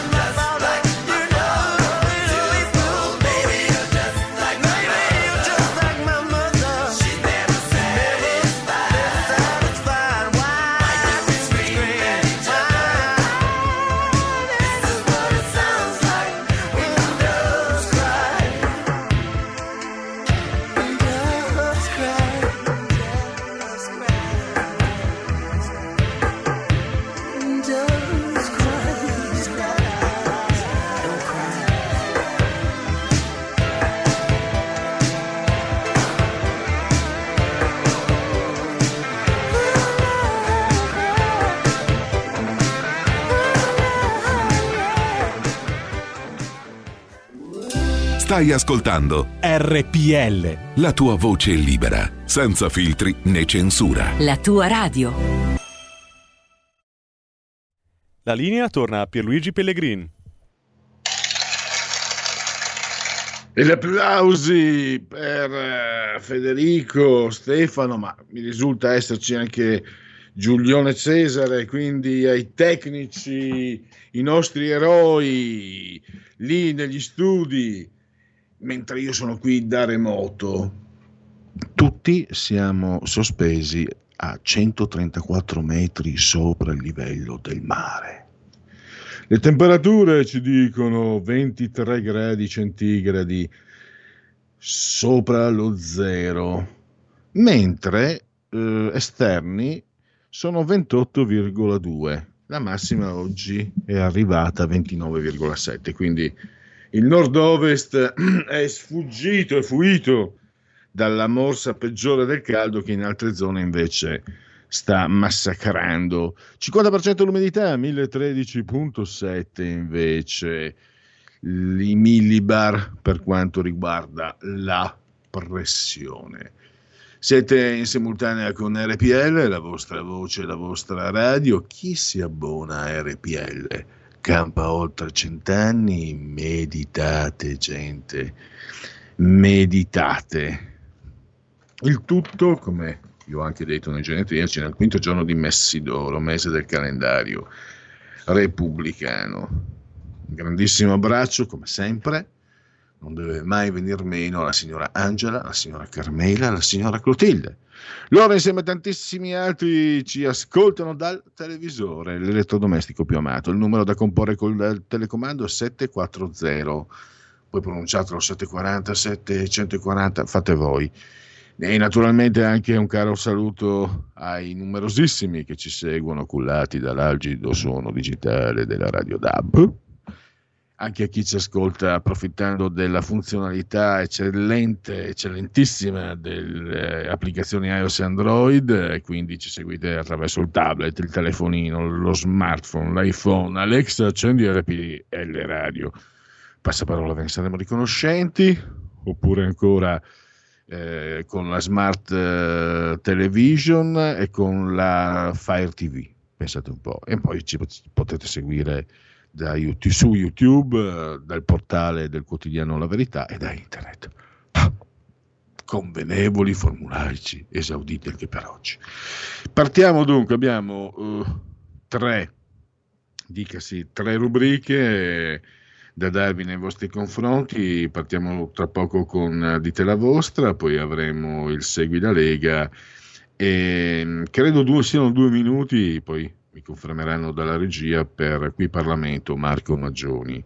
Dopo le 17 parleremo di arte e dintorni con Alessio Musella, la rubrica Le chiacchiere stanno a zero. Si continua un po' a parlare di quello che succede nelle gallerie, non nei trafori, nelle gallerie d'arte, cosa avevate capito? Allora, partiamo con la prima rubrica, dite la vostra che io penso la mia. Dite la vostra, che io penso la mia. Il telefono, la tua voce, allo 02 6620 3529. Anche al numero di WhatsApp 346 64 27 756. Catania evade dai domiciliari perché non sopporta più la compagna e si reca dai carabinieri. A. Amor che nulla amato, amar perdona. Ecco, tutto il contrario. B. Prima di saltare conclusioni affrettate, si potrebbe vedere la foto della moglie? C. Per caso la moglie fa di cognome di Matteo, nel senso di Nino? Vi ricordate l'affair Bonafede, responsabile delle carceri, eccetera, eccetera. C invece, anzi scusate, questo era C, di eh, nel momento in cui gettate il vostro tempo in queste vuote penzillacchere, i tapini migranti penano nelle navi ONG. Non vorrete mica che Beppe Caccia vada a fare il cameriere? Allora, se volete intervenire, poi c'è anche il tema libero, lo sapete, un- lo dico eh, a ogni buon conto. In, eh, intanto, ah, perfetto, 5 minuti, quindi abbiamo ancora un quarto d'ora per esaudire queste rubriche. Dunque, due vostri Pierluigi? interventi. Hai già una un telefonata, la parola chi ce l'ha allora? Eh, sono io Pierluigi, sono io. Ciao. Allora, eh, guarda, mi è piaciuto prima che quando hai detto io mi sto sulle balle quelli che mi abbracciano. Allora ti dico, non venire alle Canarie, perché qua con, continuo ti abbraccia. Io la prima volta che ero qua, questi qua ti venivano addosso, ti abbracciavano, ti baciavano, ma che cazzo vuoi? Ma che cazzo ti conosci? Ma stai lontano un metro e mezzo da me, ma che cazzo vuoi? E poi, e poi l'altra cosa, l'altra cosa bestiale, cosa bestiale qui, cioè, Fede era la causa per cui io sono venuto via dall'Italia. Allora Fede stava a 100 metri dalla casa mia, al bosco in città. Quando è arrivato Fede, io ho preso, ho menato le tolle e me ne sono andato. Ciao. Va bene. Grazie. Eh, vedete, non- per carità, eh, non è mica detto che tutti amino gli abbracci. Ci sono, anche perché l'abbraccio è un momento significativo, secondo me. È una comunicazione e ci sono dei momenti in cui l'abbraccio ha significato, ma proprio per avere significato devono essere occasioni speciali. Allora, eh, mamma mia, sì, pontifico, pontifico, pontifex pellegrinus. Mi piacerebbe che Giulia Buongiorno, l'importante è non prendersi sul serio, quando ti prendi sul serio sei spacciato, mamma mia. Ma inutile lo dica voi, voi siete più avanti di me. Io ogni tanto ci cado, mi prendo sul serio, bam, e dopo caschi e ti fai male, giustamente. Un'altra chiamata, mi sembra. Pronto? Eh, buongiorno signor Pellegrini, Carlo dalla provincia di Brescia. Eh, io mh, volevo, volevo parlare a proposito del fatto di inginocchiarsi o meno. Io naturalmente non mi inginocchio neanche io e ehm, volevo fare un esempio abbastanza, magari un po' forte ma, ma semplice. Io adesso mi trovo sulle strade della provincia di Brescia e sto andando, faccio- ecco, facciamo finta che fra 500 metri trovo un posto di blocco dei- carabinieri, della polizia, quel che è. Eh, io non mi fermo, anzi addirittura faccio finta di tirarli sotto, poi scappo via, magari questi mi sparano nelle gomme giustamente, io prendo un palo e crepo. Di chi è la colpa? E dei carabinieri che hanno cercato di fermarmi o mia che non mi sono fermato al posto di blocco? Ecco, questo era il, il mio esempio sul fatto che le forze dell'ordine tante volte, anzi quasi sempre, fanno il loro dovere per proteggere la vita a tutti e magari se uno squilibrato forza un posto di blocco, fa qualcosa, cercano di fermarlo per proteggere altre persone, per cui la colpa è di chi fa questi atti, ma non dei poliziotti che sicuramente difendono loro stessi, ma anche noi. Grazie signor Pellegrini. Per carità, signor Pellegrini, può, chi- può chiamarmi Pierluigi. La ringrazio, grazie Carlo. Ha due cose, ehm, forse l'avrà sentita, ma mi viene in mente, un, non è singolo episodio, ma ne ho trattato più volte. Allora, qualche anno fa, credo fosse in Veneto, eh, uno zingaro eh, aveva rubato un'auto e a un posto di blocco ha cercato di investire, non ricordo se fossero poliziotti o carabinieri, ha poca importanza, ha cercato di investirli, di ucciderli. Il poliziotto si è lì, si è inginocchiato per prendere la mira, ha fatto fuoco. E il, eh, tra l'altro non ha fatto fuoco per ucciderlo, solo che eh, non mi sembra l'abbia neanche ucciso, è rimasto però eh, paralizzato sulla sedia a rotelle, cose di questo genere.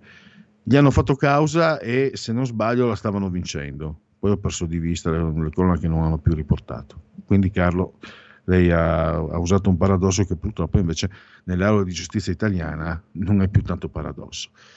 E sull'inginocchiarsi volevo solo dire una cosa. Ehm, Chiaro che eh, essendo diventata una moda come tutte le mode, a me personalmente non piacciono e credo che poi non dovrebbero piacere a nessuno. Quando una cosa diventa moda vuol dire che sta, stancato e non diverte più nessuno.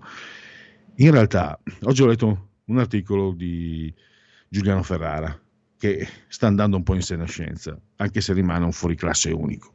Anche quando non sono mai d'accordo, non sono d'accordo con lui, mi piace leggerlo perché è un fuoriclasse. E ha cercato, per andare controcorrente, di difendere questo gesto, tirando in ballo la sacralità del, del campo sportivo. E ha dato anche una botta a Mirta Merlino, gli ha dato della ridicola, inginocchiarsi in uno studio televisivo è ridicolo, sa di ridicolo, lo ha detto da par sua Giuliano Ferrara perché restano fuori classe.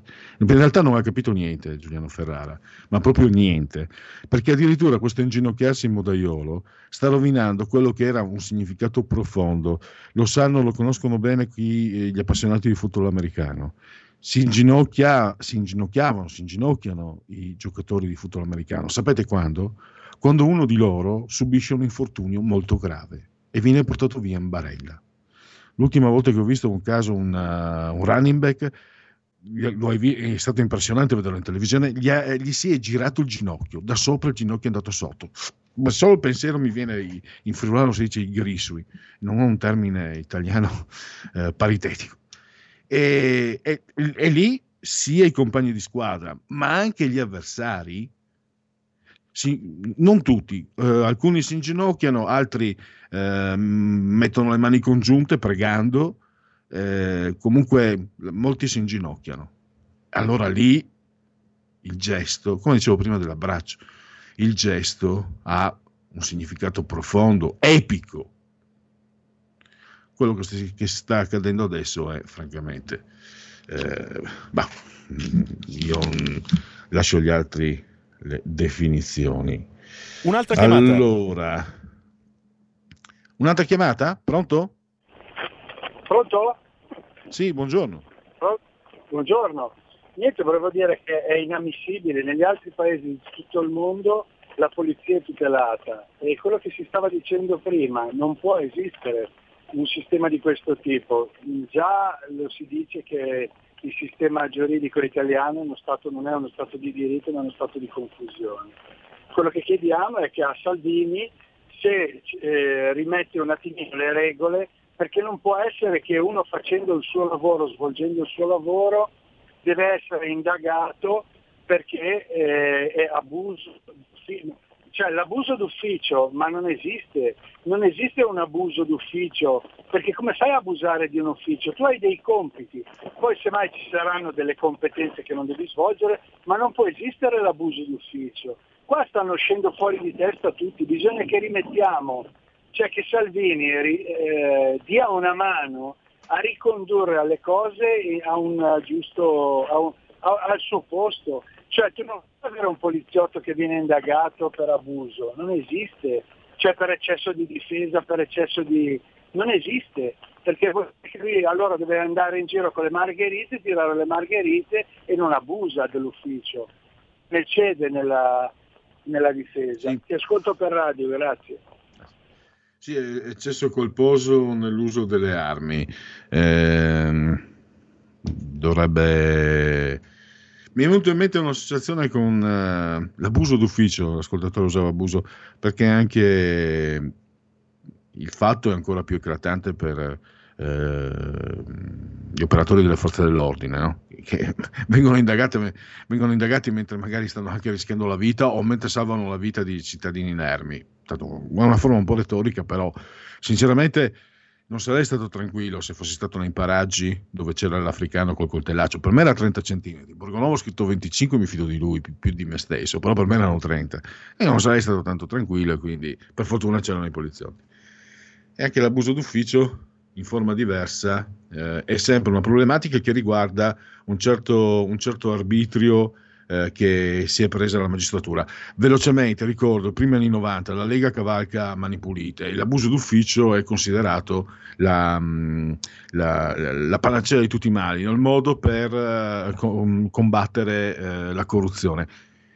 E invece, quando la Lega comincia a prendere voti, comincia a eleggere sindaci, i primi a puntare l'India, ma io me lo ricordo questo nel 97, 96, 97, eh, cioè, ma ancora prima io sono entrato in quel periodo lì i sindaci dicevano signori l'abuso d'ufficio è una porcata perché io rischio ogni volta che faccio una firma. Sindaci della Lega, che magari qualche anno prima da militanti, sì, Di Pietro mettili in galera, invece no, le cose non stavano come ce l'hanno raccontate. C'è un'altra telefonata, pronto? Ciao Pellegrin, sono Marco da Mantova. Ciao. Quello che certa sinistra vorrebbe imporre in Italia è qualcosa di simile. Io non sono un cinefilo, non amo nemmeno la televisione, ma quel film l'ho visto, probabilmente tu te lo ricorderai, anche se a te non piace Silvestre Stallone. Era un film con protagonista Silvestre Stallone che ibernato nel Novecento, nel, 19 nel, nel, insomma nel XX secolo, XXI secolo, comunque nel 1900 e non so, 86 per dire, si, si risvegliava, veniva risvegliato nel 2037 in una città americana dove praticamente era tutto controllato dai computer, la polizia c'era ma non, era, non, non erano nemmeno più abituati a, a, usare le armi, non erano per dirti, non erano più abituati nemmeno a, fare sesso tra uomini, tra do, uomini e donne. Non mi ricordo che film era, praticamente lui veniva risvegliato perché era stato questo grande poliziotto del, del secolo prima, in questa città c'era una criminalità dilagante in mano, città in mano alla criminalità gestita da un super boss che non si era in grado di fermare e lui praticamente utilizzando le armi vecchie di 70 anni, di 50 anni, riusciva a, sconf- a sconfiggere questa malavita perché non era più nessuno in grado di farlo, perché la, la polizia era inibito utilizzare le armi. Credo di averlo visto, credo fosse il giudice Dredd tratto da una serie di fumetti che abbia successo negli Stati Uniti. È un film interessante, buon, un buon film. Eh, non so se è ibernato nel... comunque è un film con Sylvester Stallone. Se, se hai voglia di cercarlo per conto tuo Sì, e ma magari verificare le No, mie no, parole. Marco, ma, l'ho, ma l'ho visto il film, è un discreto, anzi, eh, è un buon film, eh, mi ricordo questo- questi passaggi, è vero. E adesso che, che mi- che me l'hai fatto ricordare, è un film molto profetico, anche se deve avere È 15-20 profetico, anni. certo, è per quello che te- mi è venuto in mente, ma mi girava in testa da, da settimane questa cosa, prima o poi lo chiamo e se viene fuori un discorso legato a questo tema cerco di, di, di buttarlo lì sul tavolo, da guardare comunque perché è rivelatore di quello che veniva, film realizzato ovviamente una trentina d'anni fa, però diceva già dove vogliono portarci. Ti saluto, Eh, ciao, grazie. Grazie Marco. E qui è un- è un'indicazione, si parlate, voi amate sempre la politica, politica, politica, politica. Questa è un'indicazione invece culturale perché ho l'impressione che sempre di più, per capire quello che eh, sta succedendo veramente, dobbiamo fare riferimento alle fonti giuste. Orwell è il nome più facile, ma ci sono anche dei film, ci sono anche, an- ma film anche di 30-40 anni fa che ci hanno indicato, che ci indicavano quello che sta eh, per succedere. Ma so, voi preferite la politica, politica, politica, politica, politica. Allora, mi sembra ci sia un'altra telefonata. Pronto? Sì, buonasera signor Pellerin. Non volevo intervenire ma vi racconto questo fatto. Io sono figlia di un carabiniere e ricordo che quando succedeva qualcosa di malavitoso nella mia zona provincia di Treviso, la gente certamente parteggiava per Abele e non per Caino. E una volta preso il malvivente, eh, le forze dell'ordine di quei tempi non usavano i guanti come adesso. Nelle caserme qualche sano ceffone volava, l'ho visto anch'io, anche se ero piccolina comunque. E non interferivano certo giudici a fare inchieste, indagini, processi e altro. A quei tempi la mano delle forze dell'ordine era cosa consuetudine essere dura e dico saggiamente anche manesca. Mi domando spesso dove sono finiti quei tempi dove oggi se tocchi solo con un dito un imputato quasi vieni messo in galera. La saluto, arrivederci, buonasera. Grazie signora Lisetta. Io andrei cauto. eh, chi indossa una divisa non può esercitare violenza arbitrariamente, eh, perché quello si chiama fascismo. Però avere una- un- questo concordo, sono abbastanza anziano da ricordarmelo, eh, c'era una forma di considerazione e di rispetto. La, la cosa peggiore che potevi trovare nei confronti delle forze dell'ordine era diffidenza, in un certo senso, cioè incutevano magari timore, mentre adesso basta che uno indossi la divisa e diventa subito un fascista. C'è un'ultima telefonata. Pronto? Pronto? Sì, buongiorno. Buongiorno a tutti. Eh, io sono appena entrato in macchina e ho sentito l'ultima parte quando penso che l'argomento sia di quell'africano che a coltello eh, minacciava le forze dell'ordine. Dico bene? Sì, sì, sì. Ecco, allora io ho visto il- eh, questo filmato qua su un post di Salvini, che per inciso è l'unico eh, che eh, quando succedono queste cose al- le dà una certa visibilità perché per conto dei nostri progressisti sono tutte cose da, da tenere ben eh, nascoste perché figurati tu. Io quello che volevo dire è questo. Cosa devono fare ancora questa gentaglia, perché questo è il loro nome, per meritarsi la galera o comunque delle azioni di polizia eh, diciamo, che rispondono se non altro con uno stesso linguaggio, duro e repressivo. eh, questo ragazzo qui in modo molto baldanzoso se ne girava con questo coltello per la città. Allora mi dite voi o mi dicano loro come dovremmo eh, fermare questa gente qua, se non come ha fatto quel poliziotto. E se fosse anche che l'ha preso le gambe questo va sulle sedie a rotelle, eh, ditemi tutto gli appellativi che volete, è quello che si è cercato. Quindi io non so veramente, in Francia ci sono le banlieue dove addirittura tu non puoi più neanche girare perché ne ho sentito una di poco tempo fa all'uscita di una chiesa, i fedeli sono stati presi a sassate, ma non a Kabul, in Francia ragazzi. Allora Lo so. andare avanti così e poi vediamo che fine facciamo tutti. Adesso è ora il tempo di finirla e voglio Devo, concludere dicendo... devo interromperla perché una abbiamo esaurito il tempo. Va bene. Grazie, grazie del suo intervento. Allora, in Texas da ieri armi libere per tutti quelli con più di 20 anni, è sempre il vostro messaggio. Io onestamente con tutte le teste di cavolo che ci sono in giro non le vorrei le armi libere per tutti. Allora, Marco Maggioni nel eh, qui Parlamento e poi tra qualche minuto dopo ci risentiamo per eh, le chiacchiere stanno a zero con Alessio Musella. Qui Parlamento. Prego. Grazie Presidente, Presidente Draghi, membri del Governo, onorevoli colleghe e colleghi. Il Consiglio europeo prossimo vede in agenda pochi punti di analisi e di discussione, ma senza dubbio tutti di reale interesse per l'Unione e per il nostro Paese. I dati sul numero di contagi giornalieri sono in costante miglioramento così pure quello sui decessi. La campagna di vaccinazione procede bene e questo è merito suo e del Governo. Tutti dovrebbero riconoscere che avete mantenuto l'impegno assunto a febbraio di vaccinare la popolazione italiana e oggi sono più di 47 milioni le somministrazioni effettuate nel nostro Paese. Coloro i quali scommettevano sul fallimento di questa campagna si sono dovuti ricredere. Ne prendano atto, signor Presidente. Il Paese sta riaprendo, passo dopo passo, senza azzardi o scelte avventate ed il processo di ritorno alla normalità è ormai avviato.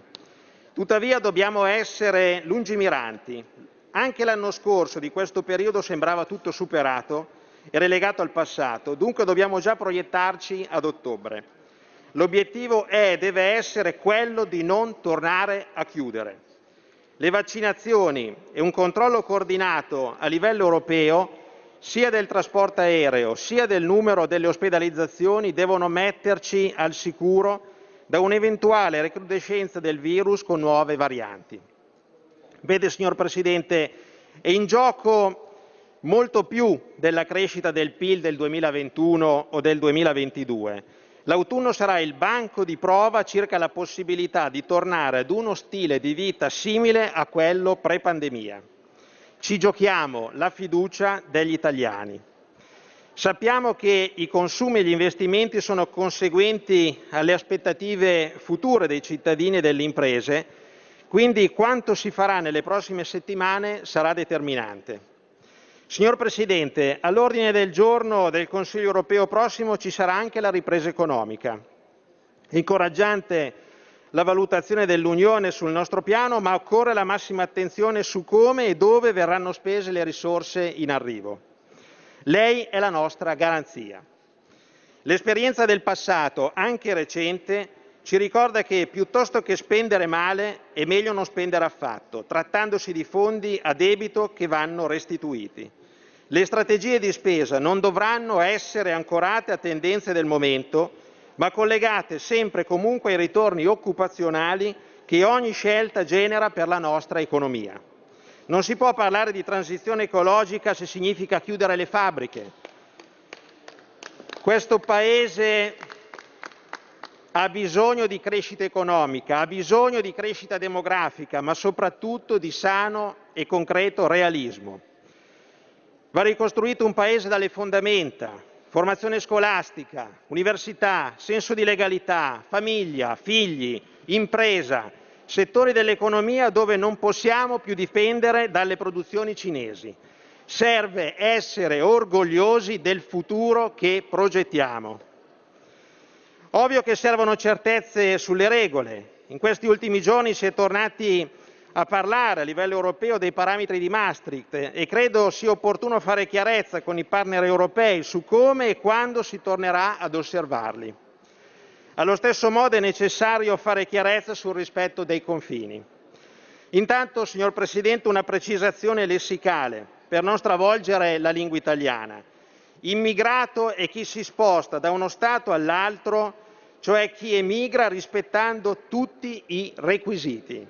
Ben diverso è chi varca le frontiere privo di titoli e dei necessari documenti e va chiamato con il termine più appropriato, vale a dire clandestino. È uno strano paese il nostro. I dati del Ministero dell'Interno dicono che nel 2016 so- si sono registrati più di 181.000 ingressi irregolari, nel 2017 più di 119.000, ma nel 2018 circa 23.000 e nel 2019 solo poco più di 2.000. Peccato che questa reale tutela dei confini sia costata ben due processi all'allora ministro dell'Interno Matteo Salvini, un fatto senza precedenti nella storia repubblicana. L'anno corrente conta già 18.000 arrivi, dal Nord Africa si salpa ogni giorno, le ONG traghettano e giusto per fare un esempio, Malta da inizio anno a fine maggio scorso ha ricevuto meno di 200 clandestini e preciso che i dati sono forniti dall'ONU, quindi al di sopra di ogni sospetto. Con grande chiarezza dobbiamo riconoscere che la politica della ridistribuzione negli altri Stati europei finora non ha mai funzionato. Il primo a parlarne fu il non rimpianto ministro Alfano, ma l'unica redistribuzione che gli riuscì fu quella tra le regioni italiane, paese per paese, città per città. È apprezzabile, signor Presidente, la sua proposta di attivare una politica estera europea in Nord Africa. La stabilità di quei paesi è necessaria per gestire i flussi e ridurre al minimo le partenze. Qui Parlamento. Siamo liberi, siamo una radio libera.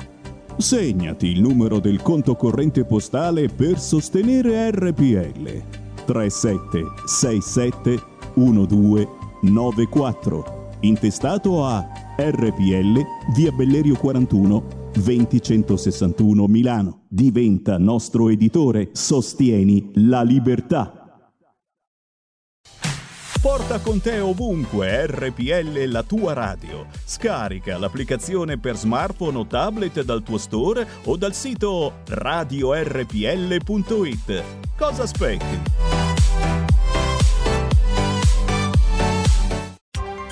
Coming Soon Radio, quotidiano di informazione cinematografica.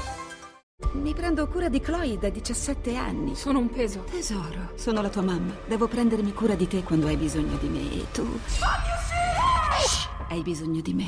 Si può fuggire dall'amore di una madre. Non puoi capirlo adesso, ma io sto facendo quello che è giusto per te.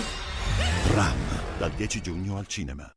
Dall'opera teatrale cult di Trevor Griffiths, La vita là fuori è difficile. Abbiamo bisogno di farci qualche bella risata. il nuovo film di Gabriele Salvatores. La maggior parte dei comici serve sul piatto paure, pregiudizi, ma i migliori illuminano. Comedians, dal 10 giugno al cinema. A volte l'uomo che non noti C'è una parte di me a lungo dormiente è il più pericoloso di tutti. che muore dalla voglia di mettersi in gioco. Dall'autore di John Wick, È stata una gran serata. Sei ridotto uno schifo, papà. Dovresti vedere gli altri. Io sono nessuno, dal primo luglio al cinema. Ho visto un uomo che moriva per amore. Ne ho visto un altro che più lacrime non ha. Nessun coltello mai ti può ferir di più di un grande amore che ti stringe il cuore. Dieci ragazze per me possono bastare. Dieci ragazze per me voglio dimenticare.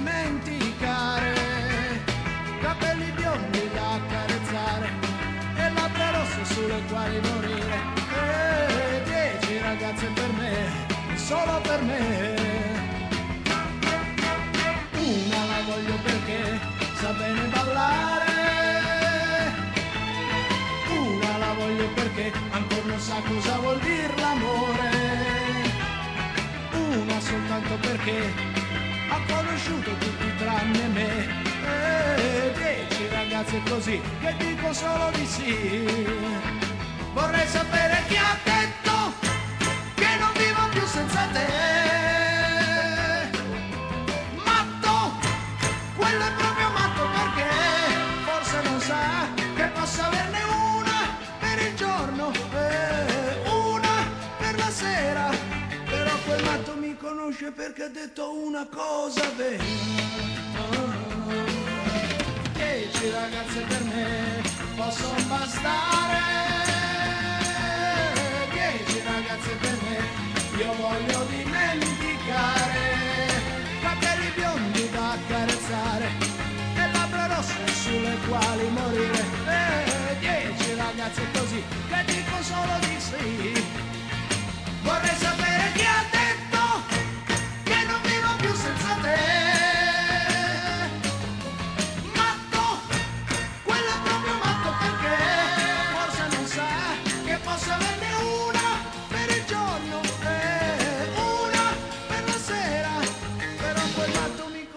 Perché ha detto una cosa vera. Dieci ragazze per me,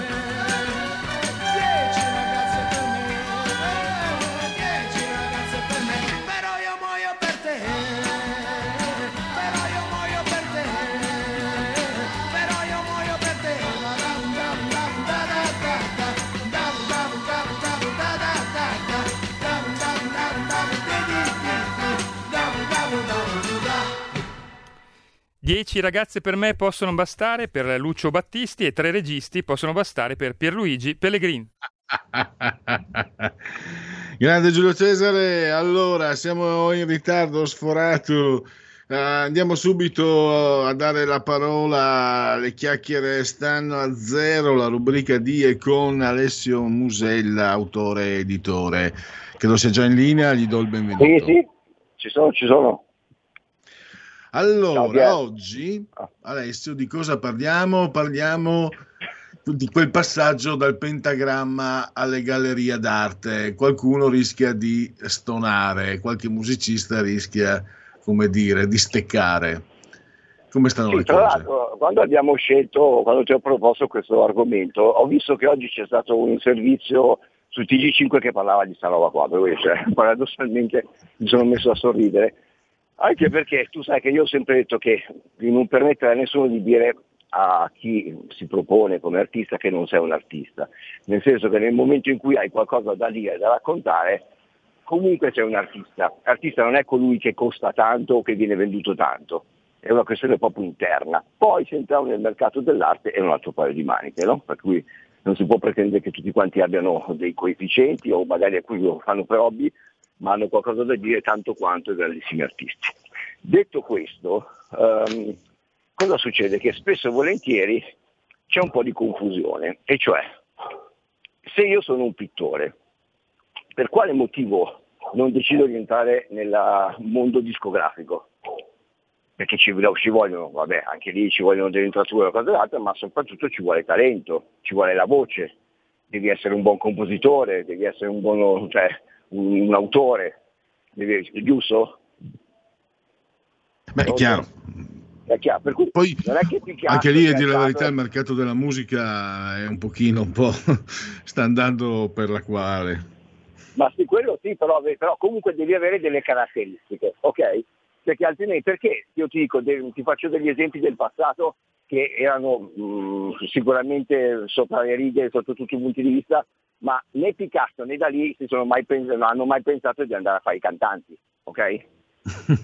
E, cioè, come per esempio qualche settimana fa, se non dieci giorni fa, è stato trovato a un mercatino eh, un disegno di David Bowie con dietro la scritta di David Bowie, era stato pagato 5 euro e subito è andato all'asta, mi sembra a Londra, tra, tra i cimeli di ehm, David Bowie ed è stato battuto a 15.000 euro. Ora ci sta, perché quello è stato battuto perché comunque era un autografo e un disegno di, eh, di David Bowie. Ma non è stato pagato 15.000 euro perché valeva come opera d'arte 15.000 euro. Okay? Scusa Alessio, qui tocchi un tasto. Devi, guarda, tutto quello che dici è giusto però David Bowie è David Bowie. Quindi io sono convinto che anche come pittore David Bowie sia stato un grande perché David Bowie è ma, David Bowie. Cioè, ma stiamo parlando di un genio assoluto assoluto allora, unico, però, unico. Però, vedi per esempio ti faccio questo esempio qua lui era veramente eclettico a 360 gradi però lui non si è messo a fare il pittore. Hai ragione tu ci sono dei personaggi che dicono l'ha fatto lui allora lo compro. Ma lo compri perché sei affezionato, perché è un cimelio, perché è come se fosse l'autografo. Io per esempio ho scoperto oggi che è un buon pittore anche Silvestre Stallone. Però non è che siccome Silvestre Stallone fa dei quadri, uno lo può comprare perché è un suo ammiratore, però un conto è definirsi o voler entrare nel mondo dell'arte, del mercato dell'arte. Un conto è dire, guardate, anche io dipingo, anche Bob Dylan ha dipinto, chiun- molti personaggi si sono messi a dipingere perché comunque magari hai, non hai l'estro musicale o non si sta venendo e comunque è una forma d'arte e vuoi esprimerti attraverso quello. Per cui se questo è quello che loro vogliono fare, non c'è nessun tipo di problema, è giustissimo che lo facciano. Sono un po' meno d'accordo su quegli artisti che arrivano dal mondo musicale e che, vogliono, che fa, pretendono di fare un salto dicendo ok, fino adesso ho cantato e adesso invece entro nel mondo dell'arte. E come entro? Non facendo una gavetta o comunque capendo i parametri e i motivi e i modi in cui si entra, no? Perché non è che tu ti alzi la mattina, te l'ho sempre detto, ok, il mio quadro vale 5.000 euro. Eh no. Invece molti partono dal presupposto che siccome io sono conosciuto nel mondo della musica, ho un diritto d'accesso nel mondo anche dell'arte che mi permette di dire che parto da questo coefficiente. Allora qui torniamo al discorso che, face, che facevamo la scorsa puntata, dove parlavamo di investimenti. Chi è che ti compra? Tu magari sull'onda dell'entusiasmo fai una mostra, arrivano tutti i tuoi amici che ti dicono bravo, pacca sulla spalla e ti comprano un pezzo perché dicono oh questo lo voglio perché comunque è del mio amico Bob Dylan, è del mio amico Andy del Blue ma sono ben consapevoli di comprare un pezzo, spesso e volentieri per fare un favore a chi lo sta vendendo, perché comunque i soldi non mancano, non è che gli puoi dire vengo alla tua mostra, che schifo non compro niente, ok? Quindi da quello, però hanno la consapevolezza di dire sto portando a casa un pezzo che ha fatto un mio amico, non pensano un domani potrebbe valere il doppio o il triplo, ok? Tanto è vero che fortunatamente quando entrano sul mercato non entrano con prezzi enormi, però per me, per uno che non ha mai fatto niente nel mondo dell'arte, entrare con 5.000 euro è tanta roba. Ci sono fior di artisti e di pittori che non hanno ancora un coefficiente del genere e che magari dopo 30 anni di carriera fanno fatica a vendere i loro pezzi, pur avendone motivo e eh, esperienza, a 2.000 euro. Allora capisci che uno arriva e dice, oh, stamattina mi sono messo in officina, perché poi attenzione, se tu sei bravo a dipingere è un conto, ma se tu oggi con l'arte contemporanea e moderna parti dicendo metto due tubi insieme, poi gli do una spruzzata di colore e questo è l'opera d'arte che vale eh, 10.000 euro, eh, sto cacchio. Cioè, nel senso, in alcuni casi non hanno neanche la tecnica, capito? Per cui è proprio una presa per il sedere del, del cliente o dell'utente. Allora magari sei uno degli Iron Maiden e per cui hai una pletora di eh, fan che vanno a comprare questa perché comunque l'hai fatta tu, ma lo comprano come comprerebbero il cappellino firmato e viceversa, capito? Invece alcuni hanno verità. Ti ho fatto l'esempio di Andy di Blue Vertigo. Uh, Andy ha iniziato, aveva fatto del, delle opere pop, anche perché poi attenzione, il primo passaggio per chi vuole entrare nella, nel, nel, mondo dell'arte e della musica, se non è capace di fare niente, è il pop. Perché il pop ti apre una, una, uno, uno, un, dice, una, una, visione a 360 gradi dove tu fai, puoi fare decoupage, eh, colorare, mettere Topolino su una sedia, è tutto pop, capito? Nella fattispecie Andy Vertigo aveva fatto una serie di mobili decorati in una certa maniera, per cui molto allegri, con tutti i personaggi eh, appunto eh, molto, molto colorati, e erano stati presentati in, in qualche galleria d'arte. Nella, in quel caso lì io ero un curatore di una di queste gallerie qua, per cui ebbi la possibilità di guardarlo proprio dal vicino. Ora, l'opera d'arte fondamentalmente non è qualcosa che si usa, è qualcosa che si ammira. Se tu mi dai un tavolino una sedia, cioè, io sinceramente o la uso e allora diventa design e comunque tu l'hai lavorato in modo tale che non si rovini, perché altrimenti tu mi devi spiegare perché io devo prendere una cassapanca tutta colorata, che non è, non è altro che una cassapanca colorata, che non posso utilizzare e poi dico questa è la mia opera d'arte. Poi ovviamente queste velleità, finito il momento, l'anno in cui ha provato a fare questa roba qua, prezzi quando li vendevano, li vendevano fai conto a 2000 euro, ma non, sono né alzati, non si sono né alzati né sono diminuiti, non ne ha più fatti, allora lui ha fatto un calm down, cioè un calm cioè entro nel mondo dell'arte, ci ho provato e sono tornato indietro. Ma che cosa voleva fare? Ok? Per cui... A me sembra anche che, che venga meno quel presupposto magari anche di, di, di ricerca. Pasolini per esempio disegnava, eh, non si sognava neanche lontanamente di esporre, disegnava anche Maluccio, se devo essere sincero. Brian Ferry dei Roxy Music viene dall'Accademia di Belle Arti e disegnava molto bene e non si è mai sognato. E mi viene in mente questi personaggi che invece cercano un po' le scorciatoie che tu stai descrivendo, eh, Alessio. Eh, un film di qualche anno fa, Così vicino, così lontano, eh, di Wenders, purtroppo l'ho visto, vabbè, c'era Peter Falk, eh, ti ricordi il tenente Colombo? Sì, Bene, lui sì, a un certo sì. punto della sua carriera aveva sempre desiderato, sognato di disegnare e fa solo quello a un certo punto. Nel film interpreta se stesso, tra l'altro disegno figurativo, ritratti, cose di questo genere, per quello che ho visto, e spiega come lui non riesca a sentirsi artista perché non ha iniziato da lontano, eh, si, sente, si sente un, un parvenu spiega come non, non, gli manchi il quid per arrivare ad essere un artista figurativo. Ecco, a quelle persone mi, di cui stavi parlando io consiglierei di vedere, e tra l'altro invece disegnava molto bene, tra l'altro invece Peter Fogg. Ma allora, vedi, qua, allora, Pier, qua torniamo sempre sul discorso dell'anima, no? Allora, l'artista sei dentro, non è che diventi un artista, per cui magari ci sta che qualcuno a un certo punto l'abbia sempre eh, coltivata come passione ma non l'ha mai fatta vedere, sboccia, ma lì lo vedi perché paradossalmente mi è capitato, no? uno arriva a 40 anni, 45, vedo delle cose che mi piacciono, casualmente quando le cose sono di buona qualità, la mia domanda è quando l'hai fatto questo? L'ho fatto quest'anno per il Covid, ok. Senza sapere niente lì, la seconda domanda è posso vedere quello che hai fatto precedentemente? Ora, la domanda era un pochino imbarazzante perché in teoria se uno ti ha detto ho fatto quest'opera qua nel 2021, chi ti ha detto che ho fatto qualcosa prima? Ma casualmente quando gli fai questa domanda questi aprono degli album e ti fanno vedere che comunque loro hanno disegnato fin da quando erano piccoli. Mm. Hanno semplicemente deciso di tirare fuori in quel momento quella passione che hanno sempre avuto dentro.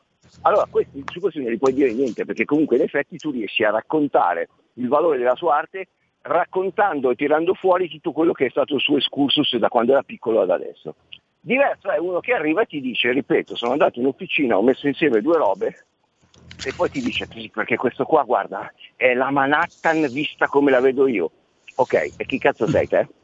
eh, nel senso, cioè, allora se lo faccio vedere come la vedo io, come la vede mia sorella, come la vede mia mamma, cioè se non c'è qualche cosa dietro, la cosa che è ancora più buffa sono tutti quelli che gli stanno intorno che pompano perché sanno che in quel momento possono guadagnare.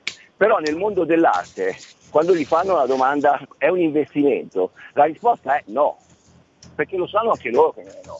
Poi mi è capitato ultimamente di incontrare una persona che arrivava dalla musica che inaspettatamente, avendolo intervistato, ho visto che era molto preparato, tra l'altro era laureato in architettura, non lo sapevo neanche, per cui alle, alle sue opere lui ha accostato dei valori e dei concetti che erano condivisibili e su quello, quando, dai, quando me l'hanno presentato ho detto vabbè è arrivato il pro, è arrivato un altro. Invece su di lui c'era un bel... Cioè, si vedeva che stava prendendo qualche cosa che aveva sempre avuto dentro, però sono mosche bianche, capito? Perché allora è come se Fedez dicesse ok adesso faccio il, cioè, dipingo, ma quattro smandrappati che gliela comprano lo prendono, però fino a quando stai a 1000, 2000, 5000 euro come se ti comprassero i pantaloni da bimbo minchia e firmati il mercato dell'arte è altro, capito? Cioè, se no si chiama merchandising. E c'è chi rischia magari sedotto dal, dal nome, chi rischia di, di, fare degli investimenti, ritorno a quello che abbiamo trattato nelle, nelle scorse trasmissioni, rischia magari di fare degli allora, investimenti Pier, allora, a rischio. Allora, il concetto è che chi vuole fare un investimento e parla con queste persone o di queste persone, quando compra ha la consapevolezza di comprare un cimelio di un artista che gli piace. Punto. E di solito non lo venderà mai perché, ripeto, le mutande di Michael Jackson, cioè, se uno ce le ha, se le tiene perché è il suo fan, il primo fan, per cui non lo fa per fare un Lei sì, tanti anni che... fa, adesso, visto che parliamo di musicisti, eh, la cameriera della, di Elvis Presley raccoglieva tutti i, pu- i peli pubblici dopo che lui aveva fatto il bagno, li ha venduti a cifre iperboliche. Eh, te l'ho detto, perché comunque allora, sotto quel punto di vista lì è Sono un conto, però tu sai però tu sai che prendi... Poi una copertina, vedi, la copertina firmata dell'LP di Elvis Presley ehm, può valere 50.000 dollari, ok? Ma non è che stai comprando l'opera d'arte, stai comprando la firma. Allora se facciamo quel tipo di discorso, ripeto, è un autografo su qualche cosa. Capito? È su quello che io volevo un attimino mh, far capire che è troppo facile arrivare dalla notorietà costruita in un settore e poi sperare di buttarla su un altro perché è una cosa per forza effimera, perché chi mi ascolta il reggae o chi mi ascolta la musica classica può comprare in quel momento quel pezzo perché gliel'hai fatto vedere tu e perché sei tu, ma chi, chi ti ha detto che a lui piace la tua parte artistica? Non significa che se tu canti bene sei anche bravo a disegnare. Per cui è un binomio che non per forza deve essere parallelo, cioè non è che uno dice tanto sono bravo, tanto mi seguono qua, allora mi seguono dall'altra parte se fai i poster, sì, però capisci che quando parliamo di arte queste cose qua contribuiscono a farla sminuire e a creare ancora di più confusione perché? Perché uno non capisce. Allora, ripeto, come mi è capitato, lo compro a 5.000 euro perché sai che comunque è del tuo artista preferito? Sei consapevole? Sei contento? Ce l'avrai in camera tua tutta la vita? Ok. Se mi dici lo compro per investimento ti dico no. Eh, allora basta che, tu, basta che la gente sappia cosa compra. Io non posso dire no o sì, però se una persona mi chiede, è per quello che ti ho detto la scorsa settimana che abbiamo iniziato un, uh, ad informare le persone che continuavano a chiedermi come faccio a entrare nel mondo dell'investimento dell'arte, tolti, ripeto, uh, i grossi nomi, quando uno mi dice voglio entrare, voglio entrare, puoi entrare anche con 500 euro, voglio dire, non è che per forza tu debba spendere 50.000 euro per comprare un'opera d'arte. Però noi ci siamo limitati a raccontare, a spiegare queste cose, per cui anche queste, questi eccessi, perché spesso e volentieri sull'onda dell'entusiasmo molte delle persone che in questa settimana tra l'altro ci hanno contattato hanno proprio toccato questo argomento. Ma se il mio cantante preferito fa un, fa un quadro, è un investimento se lo compro, è per quello che ti ho detto parliamone, perché bisogna essere chiari. È un investimento per te perché sei un collezionista del tuo amico, del tuo cantante ma se tu mi dici avrà domani un valore nel mercato dell'arte, non posso neanche dirti no in assoluto, ma di certo non te lo garantisco. Anzi, è molto probabile che non abbia nessun tipo di valore. Anche perché appunto, l'hai appena detto, eh, c'è, c'è, la differenza no? tra collezionismo, mm, ma magari anche c'è chi colleziona, io per anni e anni ho collezionato fumetti, chi colleziona dischi, eccetera, ma sono due di, due um, argomenti che, si, che magari si lambiscono, ma sono completamente separati. Ma ti parlo, Quello che segui tu è il collezionista che può essere di qualsiasi cosa. Ma certo, ieri ho scritto un articolo per una testata dove ho raccontato il Paul Newman, Rolex Paul Newman di Paul Newman, no? Perché comunque sì, è stato battuto all'asta a 15 milioni di euro, e per cui molti dicono, molti, sai, è sulla bocca di tutti il Paul Newman, per cui è un, praticamente un cronografo, un Daytona con dei, con dei quadranti particolari che eh, ha preso il suo nome proprio perché gli venne regalato nel 1962 dalla moglie, insomma ho raccontato un po' la storia e però dei suoi originali ce ne sono pochi. Allora quello che ha comprato quell'orologio lì è perché è un collezionista e perché comunque, ripeto, anche in quel caso però vale quello che ti dicevo per le opere d'arte quando viene fuori la bomba che l'hanno pagato 15 milioni di euro è perché magari nel mercato ce ne sono ancora 5 o 6 e vogliono alzare il tiro. Perché altrimenti chi se lo compra a 15 milioni non ti fa capire che ha speso 15 milioni per un orologio. Se tu invece ne hai altri da mettere sul mercato, devi avere un punto di riferimento per dire ragazzi quello è stato venduto a 15 milioni, per cui qua ce l'avevo, magari non li voleva nessuno adesso, cioè nessuno è un parolone, ma non erano disposti a pagare più di un milione, adesso siccome è il punto di riferimento mi è più facile proporli, perché attenzione, il gioco che ti ho fatto, che ti ho fatto capire con l'arte vale un po' con tutti gli oggetti da collezione. Eh? Imma- immagino. Allora, ehm, adesso noi siamo arrivati alle conclusioni, adesso passiamo la linea alla trasmissione che, che viene dopo. Eh, se non c'è altro da aggiungere, direi che possiamo concludere dandoci appuntamento a mercoledì prossimo. Certo Pier, è sempre un piacere e grazie a tutti. Grazie a te davvero. E grazie a Alessio, Alessio Musella, le chiacchiere stanno a zero. E velocissimamente, allora abbiamo l'ultima rubrica da darvi che è il Segui la Lega. Segui la Lega è una trasmissione realizzata in convenzione con La Lega per Salvini Premier.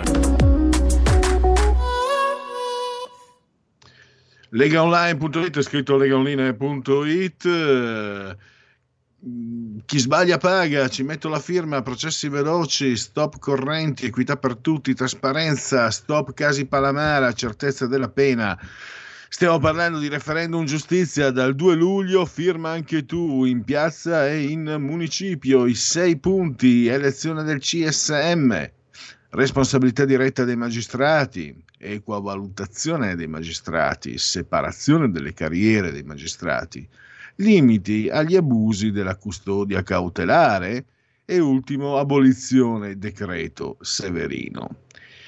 Poi D43, D come Domodossola, 4 il voto in matematica, 3 il numero perfetto, il codice della Lega per il 2 per 1000, D43. E sapete anche che da questo sito potete iscrivervi alla Lega Salvini Premier come?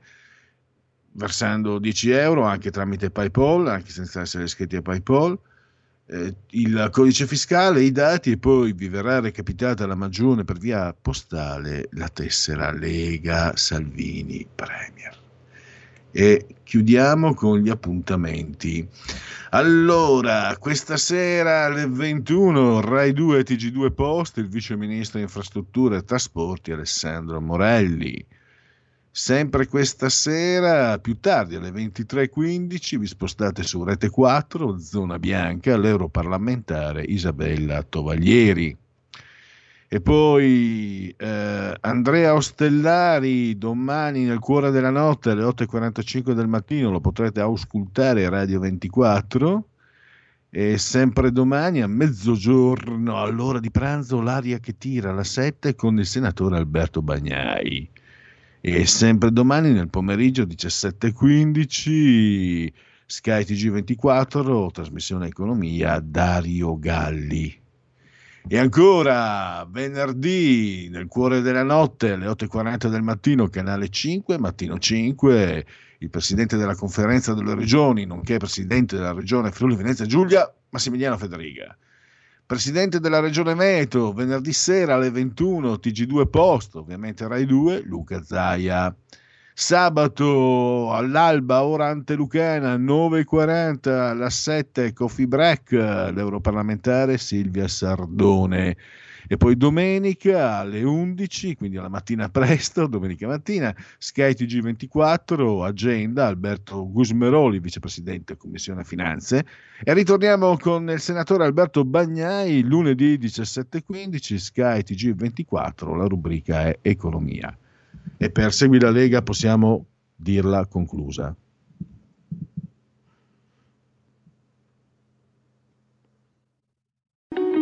Segui la Lega è una trasmissione realizzata in convenzione con La Lega per Salvini Premier. 10 secondi, eh, un uh, sondaggio Milano, Tecne, candidato centrodestra 45%, Giuseppe Sala 44%, 5 Stelle 7%. Avevo anche, vediamo un po', apriti sesamo, chiuditi sesamo, ecco, eh, questo PDF che fa impazzire, vediamo se riesco a stare nei tempi perché c'è area di servizio col grande Marco Castelli che scalpita.